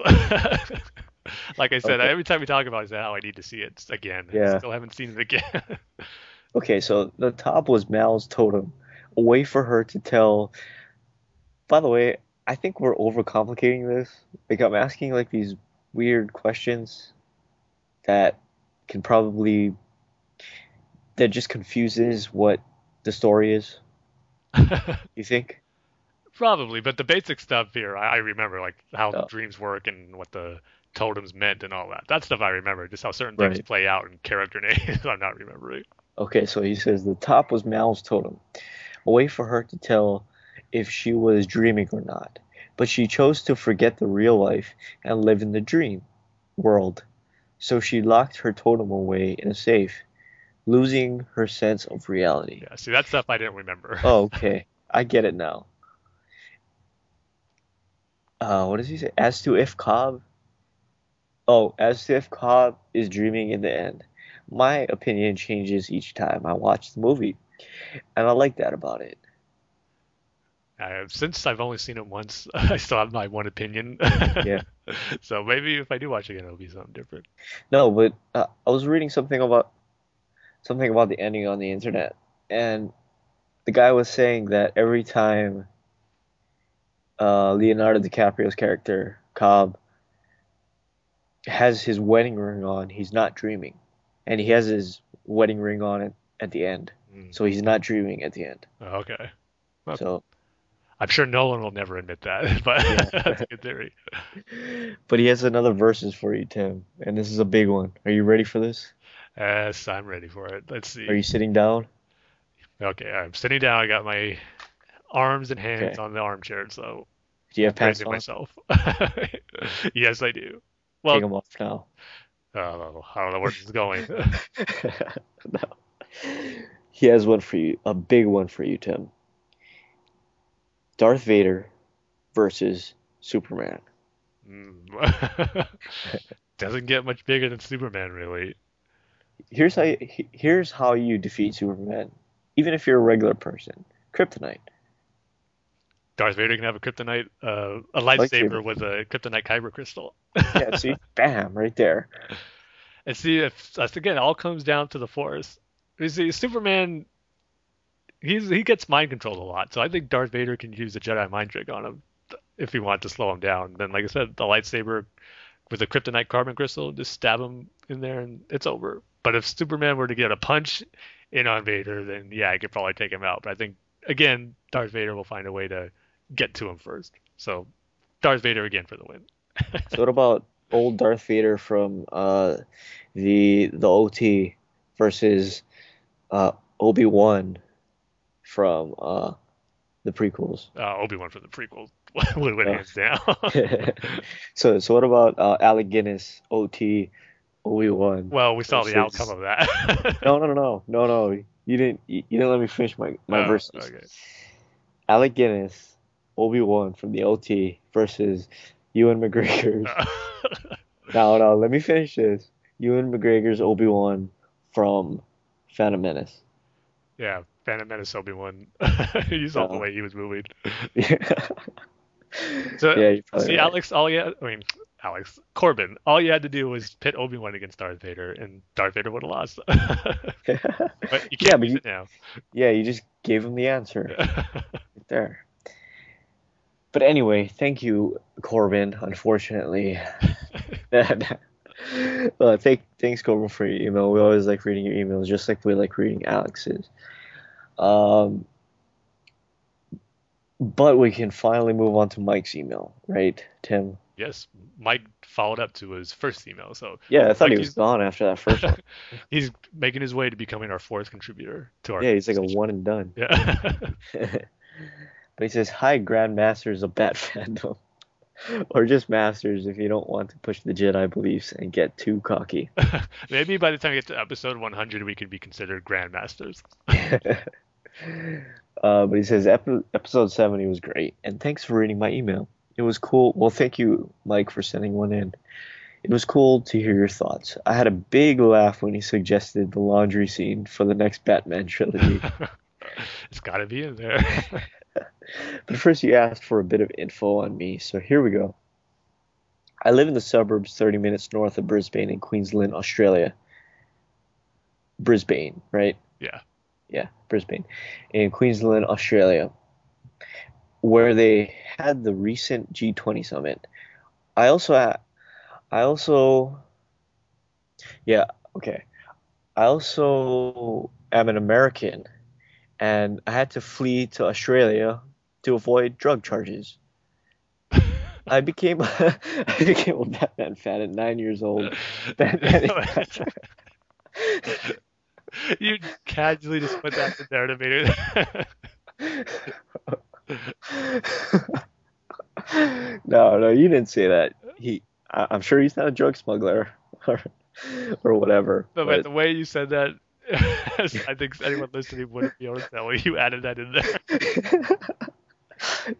yeah, that's why I had to stop myself a couple of times. I was gonna laugh. Oh, but he says,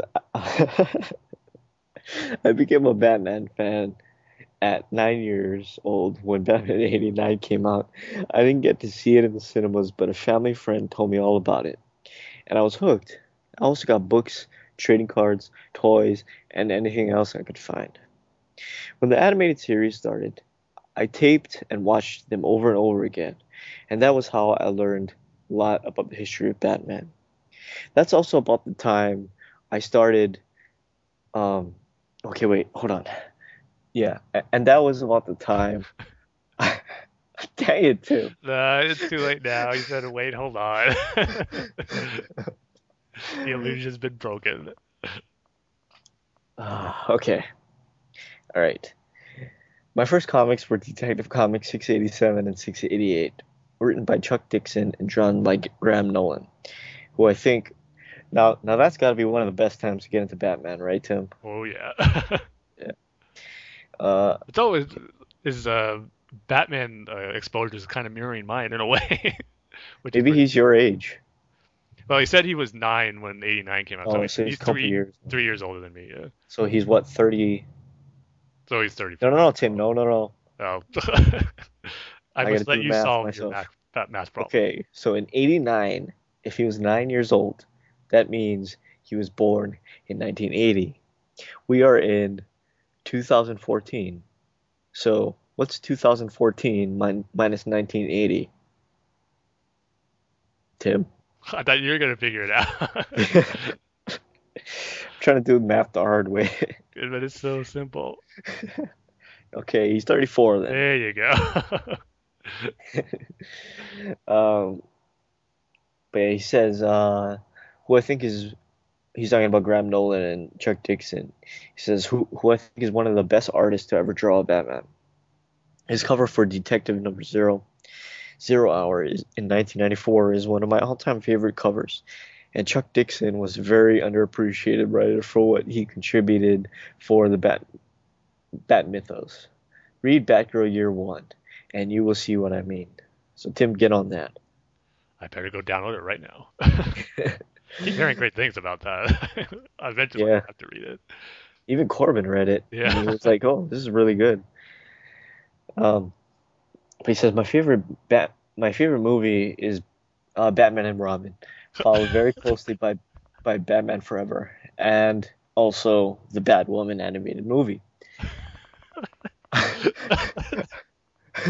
find Batman Begins and Phantasm to be terrible interpretations of Batman, but Michael Keaton, Michael Keaton's version of Batman was the most terrible interpretation and is never going to be my Batman.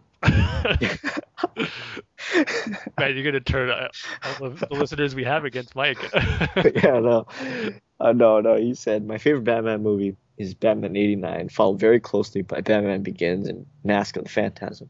I find Batman Begins and Phantasm, Phantasm better interpretations of Batman, but Michael Keaton's version of Batman was fantastic and is my Batman. You should have Uh. said George Clooney in there. uh, dang it, I had a good chance.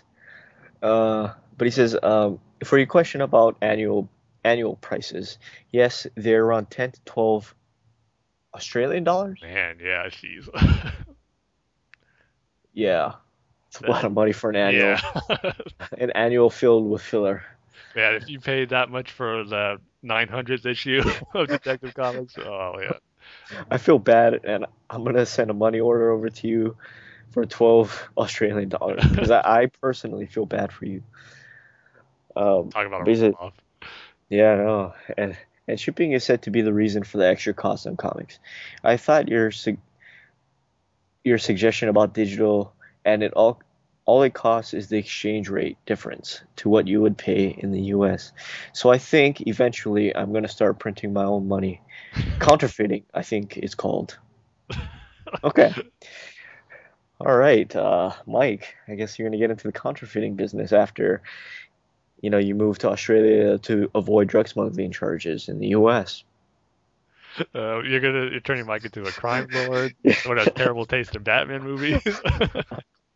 no, he says I've thought about your suggestion about digital, and it, all, all it costs is the exchange rate difference to what you would pay in the U.S. So I think eventually I will go this way.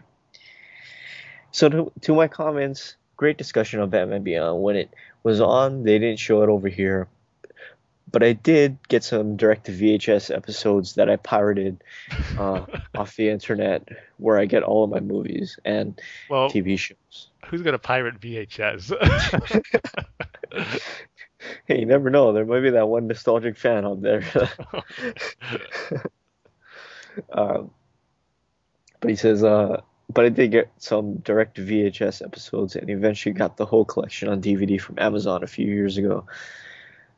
So, if you could get the VHS in Australia, why didn't they just air the show there? I know it's kind of weird. Yeah. Uh, yeah, DVD from Amazon a few years ago, and I got got to see all the episodes.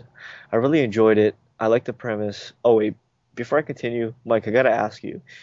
Um, you probably know where I live, so I don't have to say it. But um, shipping, Amazon shipping is really, really expensive over here. Uh, is it really expensive in Australia, or is it cheaper because Australia is bigger? But anyway, uh, I like the premise of the show, but it always bummed me out that Bruce and all the others no longer talked. To me, I was I always prefer the Bat family sticking together and not the Bruce pushed them away idea that seems so popular. So you must not like the new interpretation of that in the current books, right? Yeah, I mean, if you didn't like that, I think he's not gonna like what happened in the Batman Beyond 2.0 comics because it takes it to a whole nother level.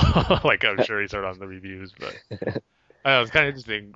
I've seen it it's always something maybe because that was kind of like the first future Bruce Batman story that I kind of got exposed to, and that was uh, something I always accepted. And I kind of fit the character of Bruce, so I always accepted that. But I can kind of see some points where it's not the ideal situation people expected for Bruce to be in in his old age. So I get it, but at the same time, I think it's just something I've just been used to so much that I don't mind it and kind of like it that way. Because Batman and Bruce, it seems like a character who doesn't get a happy ending. Maybe that's cool to say, but it just doesn't seem like it's going to work out for him. But because he's just so obsessed with his mission of being Batman, so that's yeah. likely where it would lead. But he says, uh, "I like the episode of Brave and the Bold Knights of Tomorrow, where Batman hands Dick the cowl and marries Catwoman, which I guess is similar to the Earth 2 version. But I think the Batman Beyond future is a bit better than than the Dark Knight Returns." In that Bruce just got too old, but like you said, he was always still Batman in his mind. That but, was a great Brave and the Bold episode yeah. too, by the way. that was a fun what if story where uh, we got Dick and Damian teaming up as Batman and Robin. What what I was really curious about is is Damian Batman after Terry or is he before Terry and something happened to Damian?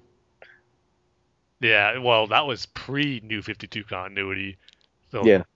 Damian was Batman first, and then he discovered Terry. I think after he was Batman, or was he was still Batman? I think it was. After. Oh yeah, I, I remember. I remember now. Yeah. Okay, but he, he goes on to say, my question is, if they made it today, do you think it would have lasted more than a season, or would the supposed fans have crucified it like Beware the Batman?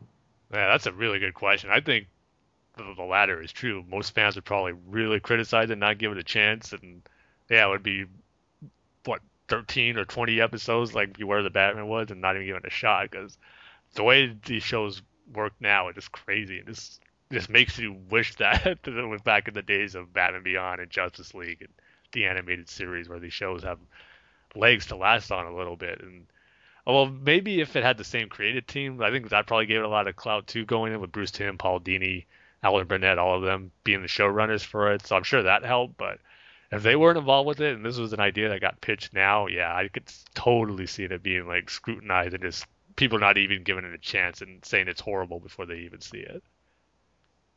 All right, so it goes on to say also I've been getting into all the DC TV shows, even with the few flaws they have, and I was wondering what you guys think of the idea of a Teen Titans show based in the Arrowverse. Yeah, I mean we know they are making that live action TV Titan show just called Titans, and Yeah, Dick Grayson's supposed to be the main character, but I'm excited for it. But again, like I said, it'd be so much better if it was in that Arrow universe. I mean, you can have Royd be part of that Teen Titans group, and it's just a way to have it. Even though you don't have to show him, you can have Batman be part of that Arrow universe. That'd be cool, and the Flash too, because those are already connected. Just really Yeah, wish they were building a bigger universe instead of keeping everything separated. Yeah, and he goes on to say I would rather have something like Young Justice season two with Nightwing in charge and others teaming up. Yeah, Young Justice did it great, especially That- season two. Yeah. That way you could have a Robin as well. Also, who would you cast in some of the roles? I think Sam from Supernatural would be awesome as Nightwing.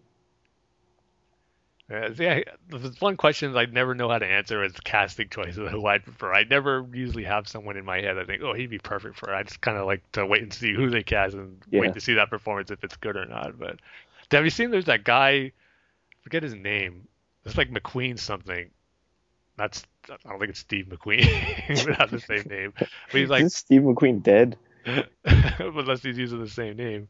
But it's like this guy, he's an actor, but he kept tweeting pictures like a year ago, maybe even two years. How he's like he'd wearing a Nightwing shirt saying I'm training for Nightwing on Arrow, like stay tuned and stuff like that. That it turned out to be kind of a thing he was just joking around and playing with. That got a lot of like attention where people for the longest time would think, oh, he's gonna be Nightwing. Nightwing's coming to Yeah. Arrow. I think still even to this day, some people even think that, even though he said he was just joking. But when Yeah. I saw pictures of him, I thought he could have been a good Nightwing, but I don't think that's gonna happen.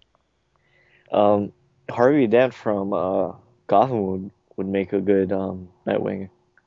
I think. Yeah, I could see that. Yeah. Yeah, I don't know if he's. Yeah, I guess I was gonna say if he's maybe a little bit too old, but I think he can pull it off. All right. Well, he he wraps things up with saying, "Keep up the good work, except for you, Tim. I don't like you, Mike." Now I'm depressed. Alex doesn't like Return of the Joker. Mike doesn't like me. Corbin, you're my only friend. and Corbin just said he's cutting off contact with you. so it's just you, Dane. yeah, it's just me. I'm your only friend, Tim. I'm gonna cry. Oh, I mean, I guess Kyle too, right?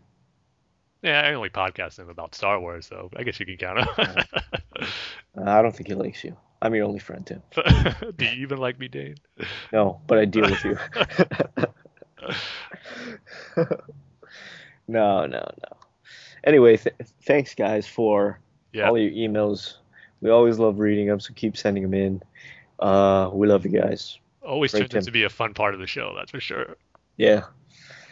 So, with that said, we can get into not the comic book comic book reviews.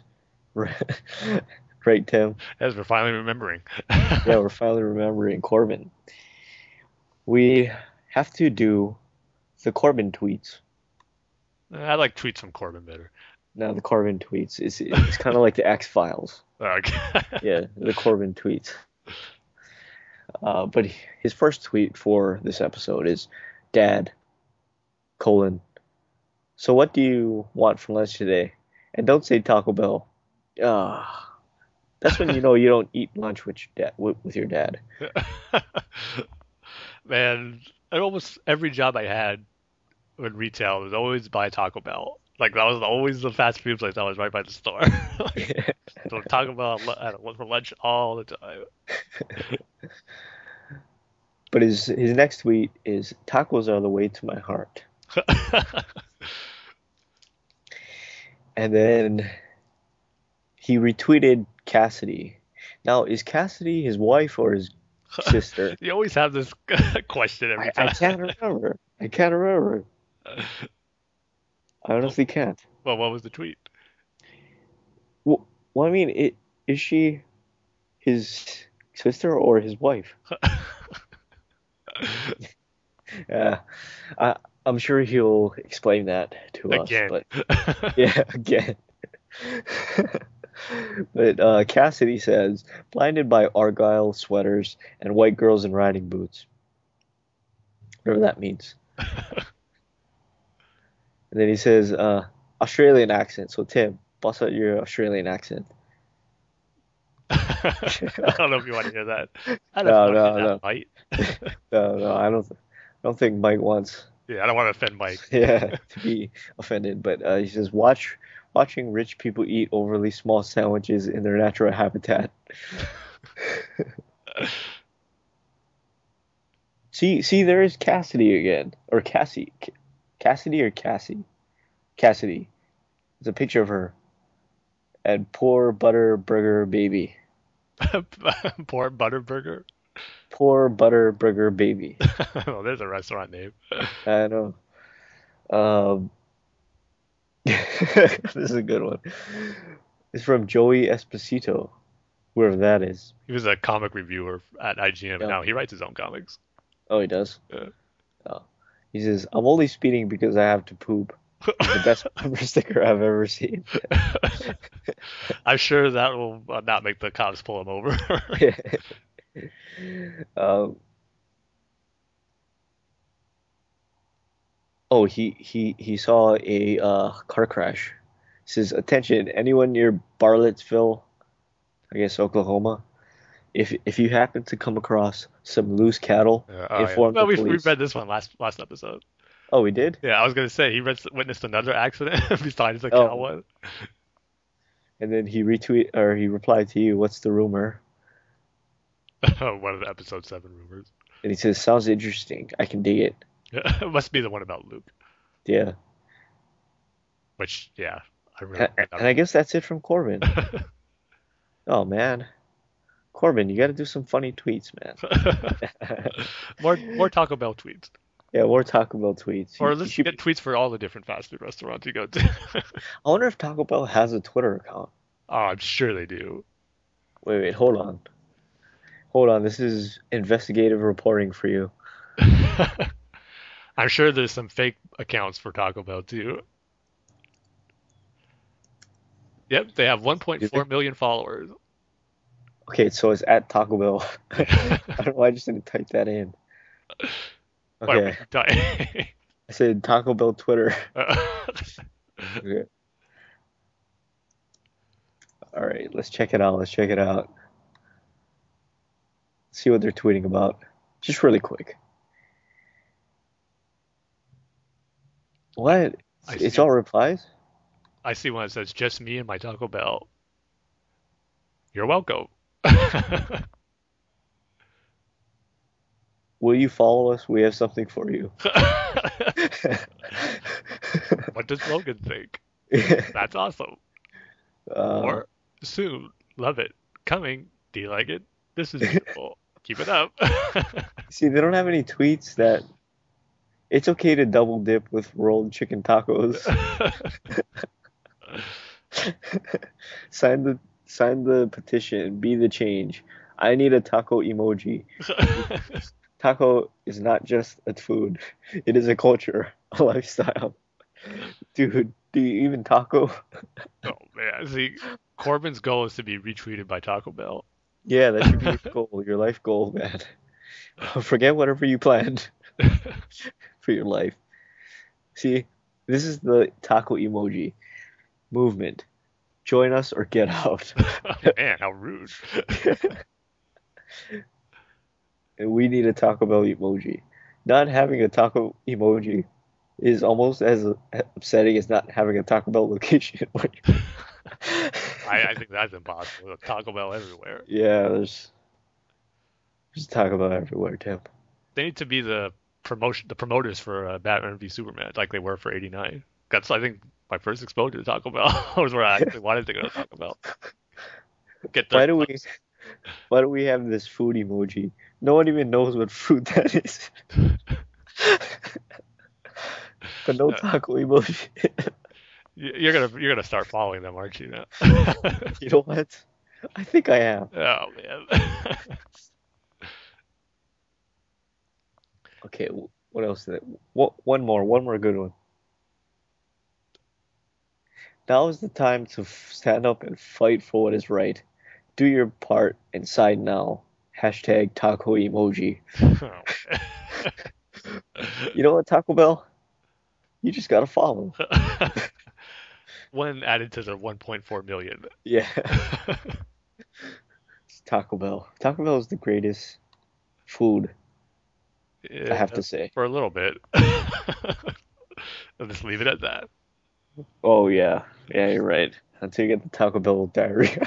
oh, you just had to.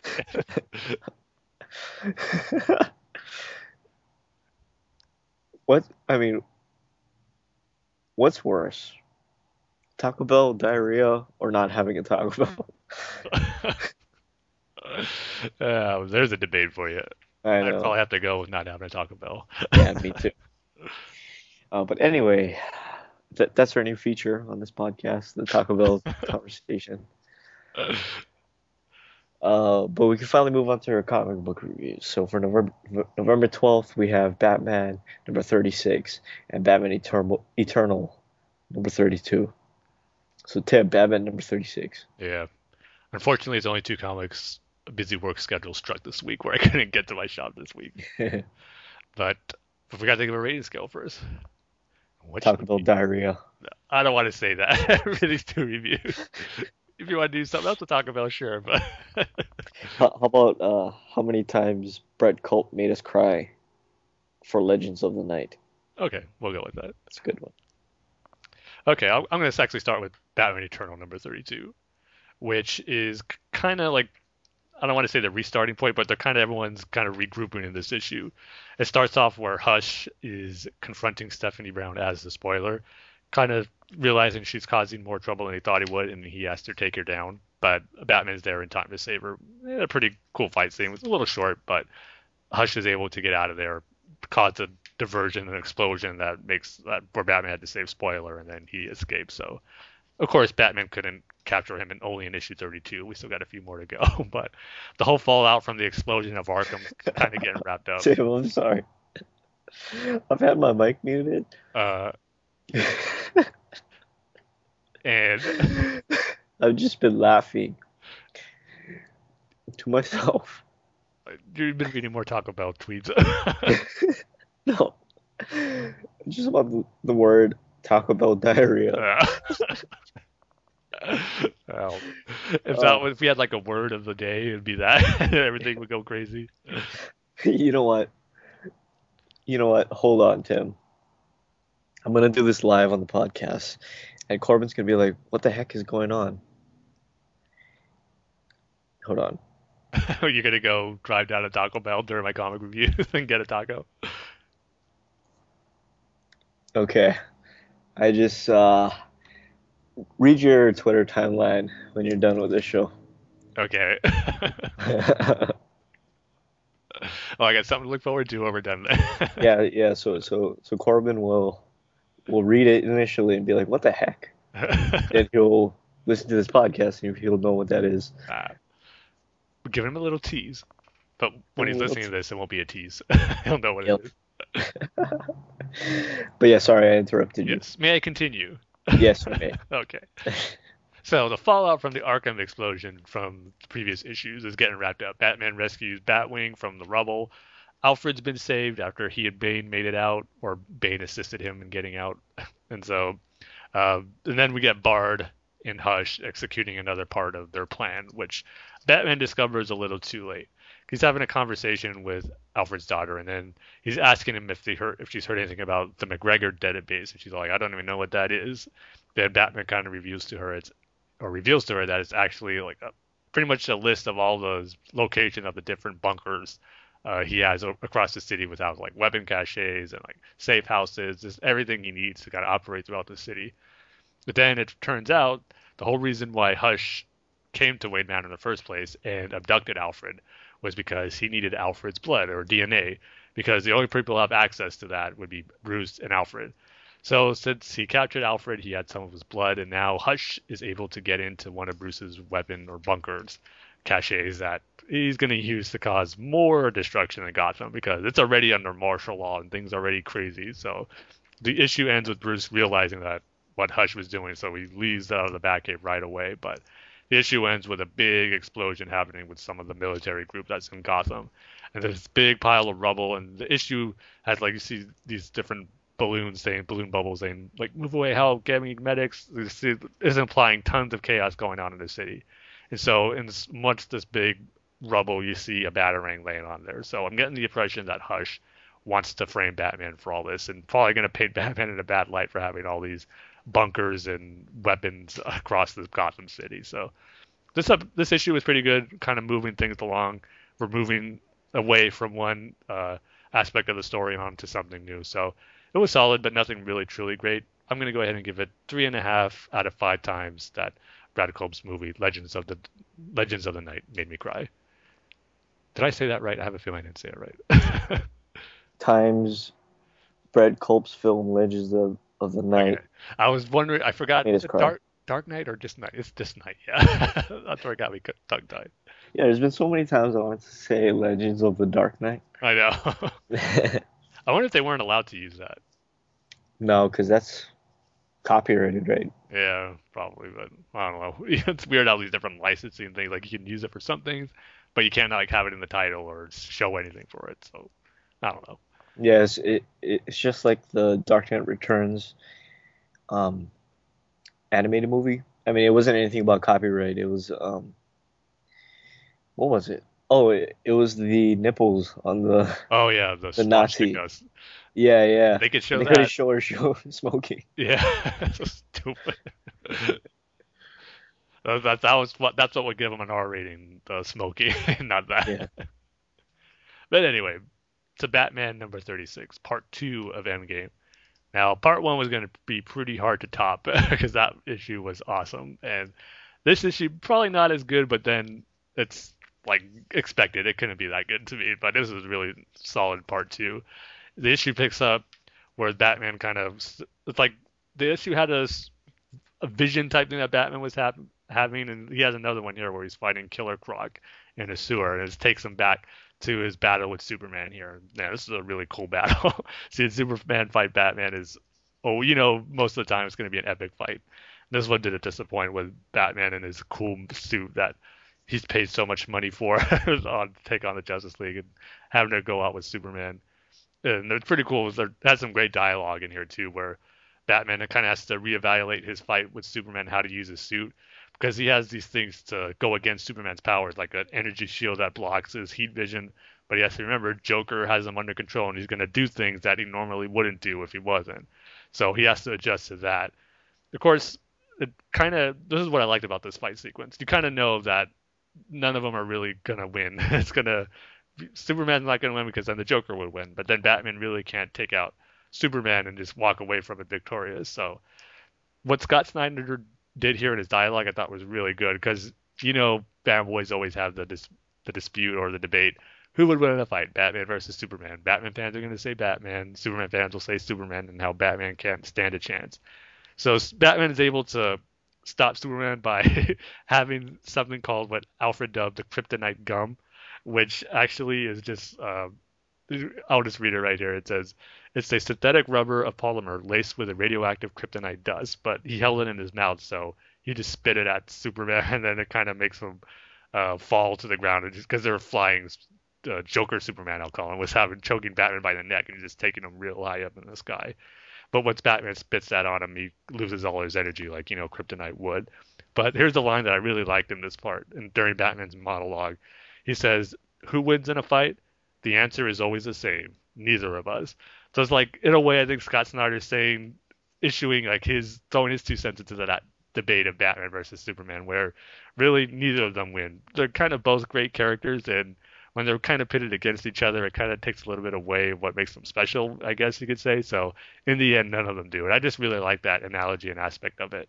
I don't know if that was his intention, but that's what I took out of it. I thought it was pretty cool.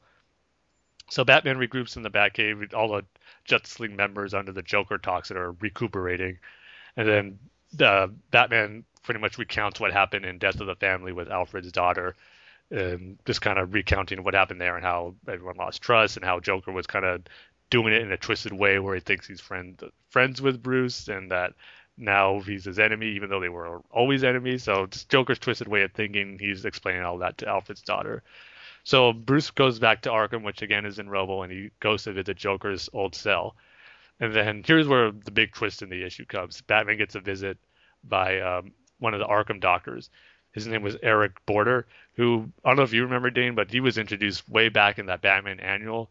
He was like the new orderly in Arkham, who was uh, I forget her name, but there was that lady who made Batman. She was like kept in the basement of Arkham, and no one was allowed to see her. She was like mistreated, and she somehow like invaded Batman's mind, and she makes like see not necessarily his worst fears, but kind of like the worst moments of his life. So this character, he was in Arkham Manor too, but he was someone I never really paid attention to or noticed if he was in any other comics. But when I saw the little notification on one of the panels that says way back in Batman Annual 2 when this Eric Border guy shows I was like, okay, now I remember who he was. But he looked a little different. But again, this is where the twist comes in. He actually ends up being the Joker. And while it's a cool twist, I will say that it's not the best or like that didn't have the biggest impact on me like uh, Grant Morrison's one where he was Oberon Sexton. That blew me away right I didn't see coming. Kind of knew Joker was going to show up eventually, and the way this guy was drawn, I could kind of see it coming a little bit because he there teased that new image of the Joker before I read this issue, and it's the way his hair was cut was pretty similar. So I kind of figured it would be him. And plus, the character of Eric Border, you never really, like I said, didn't remember him too much and didn't leave that big of an impact on me. But when you go back and read those issues, it's like it didn't seem it was like it was the Joker, but if it was, it was another one of those things to plant himself somewhere where no one would suspect it. And it, for readers too, I had imagined that was the case because no way when I read Batman Annual number two that I thought that was a Joker. So while we do get the reveal, it just didn't have the same big impact like the Grant Morrison did, and even in the first part of Endgame where the Joker revealed himself to Superman, that was totally awesome and just blew me away. So while this was always good, it just wasn't great and just not the best one. But then Joker kind of reveals his plan for uh, Batman, saying like, "This is it.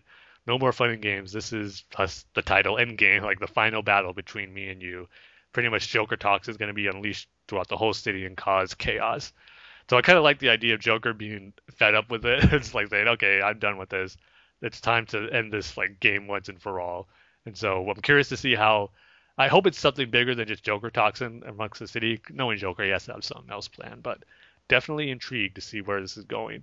And again, more great art from Greg Capullo here. There's that motif with the fly that was kind of at the end of Batman, uh, Death of the Family. That fly returns here as Joker's telling Batman his plans. There's this fly who just lands on Batman's eye and his lens, and that's this gets zooming in closer and closer as the Joker speak, and you move into Batman's cowl. It gets to the eye, the lens, and then it's just fully zoomed in on the eye of the fly as Joker's pointing one of his uh, bang guns at him with the it looked like a real gun, but it's one of those joke ones that has the word bang on it. But you know Batman's not dead here. Joker just didn't shoot him, so we'll see where it picks up after that. But also, also the backup story about this five Arkham inmates are going to tell their different stories. I knew it was going to be twisted, and this one started off in a twisted way about this woman who's in Arkham, who how she had a family, but noticed that her husband was acting different one day, and that she thought he was a robot, and he was corrupting her family. And so, what does she do? She kills her husband and her two kids because he was turning in, into evil robots. But of course, she's just insane, and so she just brutally murders her family, who are just a normal family, which was pretty twisted. And then in Arkham, Joker meets with her and just kind of plants it more in the head that no, she was right. You're you were good to do that. I'm actually the head robot master the leader, and so putting that fear into her. The Joker, instead of trying to help someone their, their mental illness, you know, Joker is just going to amplify that and just make that person believe more and more what they uh, saw and did as something that was fact when they know it's not. So a pretty good backup. Expecting more twisted stories to come out of this. So overall, part two of Endgame was another great uh, Scott Snyder Batman Joker story. Um, I probably, like I said, didn't like it as much as part one, but again, I was hard to top. And just the only thing that's holding this one back for me was Joker's reveal not being a huge surprise to me, like Superman's reveal as the Joker was in part one. So overall, I really love this issue. I'm going to give it four and a half out of five times that Brett Culp made me cry during Legends of the Knight. That's a lot of times, Tim. yeah. You must have just been bawling like a baby. Yeah, I'm sure it's going to have that impact on a lot of people because there's a lot of tearjerker moments in that movie, which I don't care Yeah. how um, uh, tough you try to act or try to make it like it doesn't affect you. You'll get a little lump in your throat, a little teary eyed in some of those moments. So, so what if you're a sociopath? Maybe the Joker wouldn't, or some Oh, okay. twisted way he'd cry at us for some different reason. Well, yeah. Thank you, Tim, for all of that. Yes, I wish there was more. I know Batman and Robin came out this week too doing this other part of Eternal, but Look at it this way, Tim. We've been informed yes, about two comics. yes, better than nothing, I suppose. but uh, yeah, we're at the end of this podcast. We just want to remind you go over to tweakedaudio.com if you need some new- new headphones, affordable headphones. Uh, and if you do decide to buy headphones, on your checkout or in your checkout page, just enter the promo code TBU saves and you get 33% off your entire order, free worldwide shipping. So just go over to tweakedaudio.com. So, with that said, Tim, we just want to remind you to go over to the Batman Universe at thebatmanuniverse.net or on Facebook at facebook.com slash Batman Universe or on Twitter. The Twitter handle is what, Tim? The Twitter hand. Why do I get tongue tied so much in this episode? I don't know. Maybe you're just nervous Yeah. because you're talking to me. Yeah, I've only done this 71 times. uh, the Twitter handle at Batman Universe. and you can follow all of us on Twitter. Tim's Twitter handle is what, Tim? At TimG311. no, no. Tim G 311. 311. Oh, Mike will understand where I'm coming from. It's because you and Mike are like blood brothers, man. yes. It's like tied for life because that 311 band. yes. Us fans will always be tied to life if you like like them. Yeah. My Twitter handle is at Dane Says Banana. You can also find us on iTunes as well as all the other Batman Universe podcasts. You can rate and review us and you can rate and review who else, Tim? and all those other podcasts. but just focus on us, please. yeah, we got to get that 12th review. Yes. If you, and if you would like to send us an email with any questions or comments, you can email us at batfanswithoutpants at gmail.com. And you can also check out our Facebook page, right?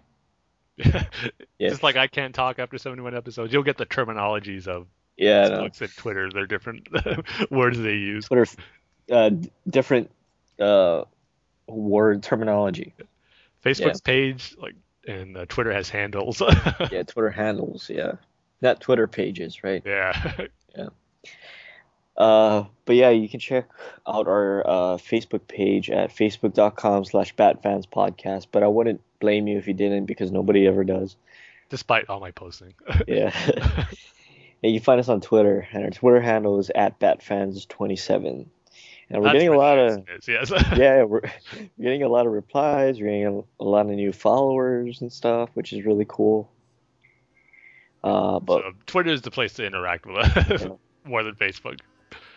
But with that said, we'll see you guys next time, everybody. We love you.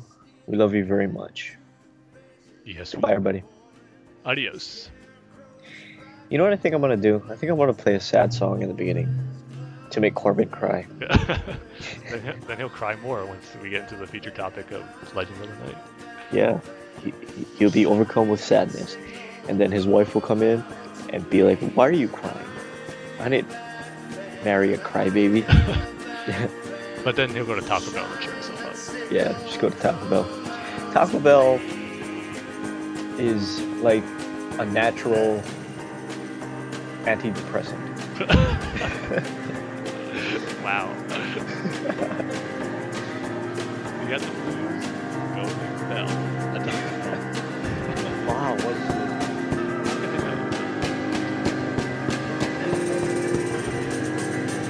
Sunrise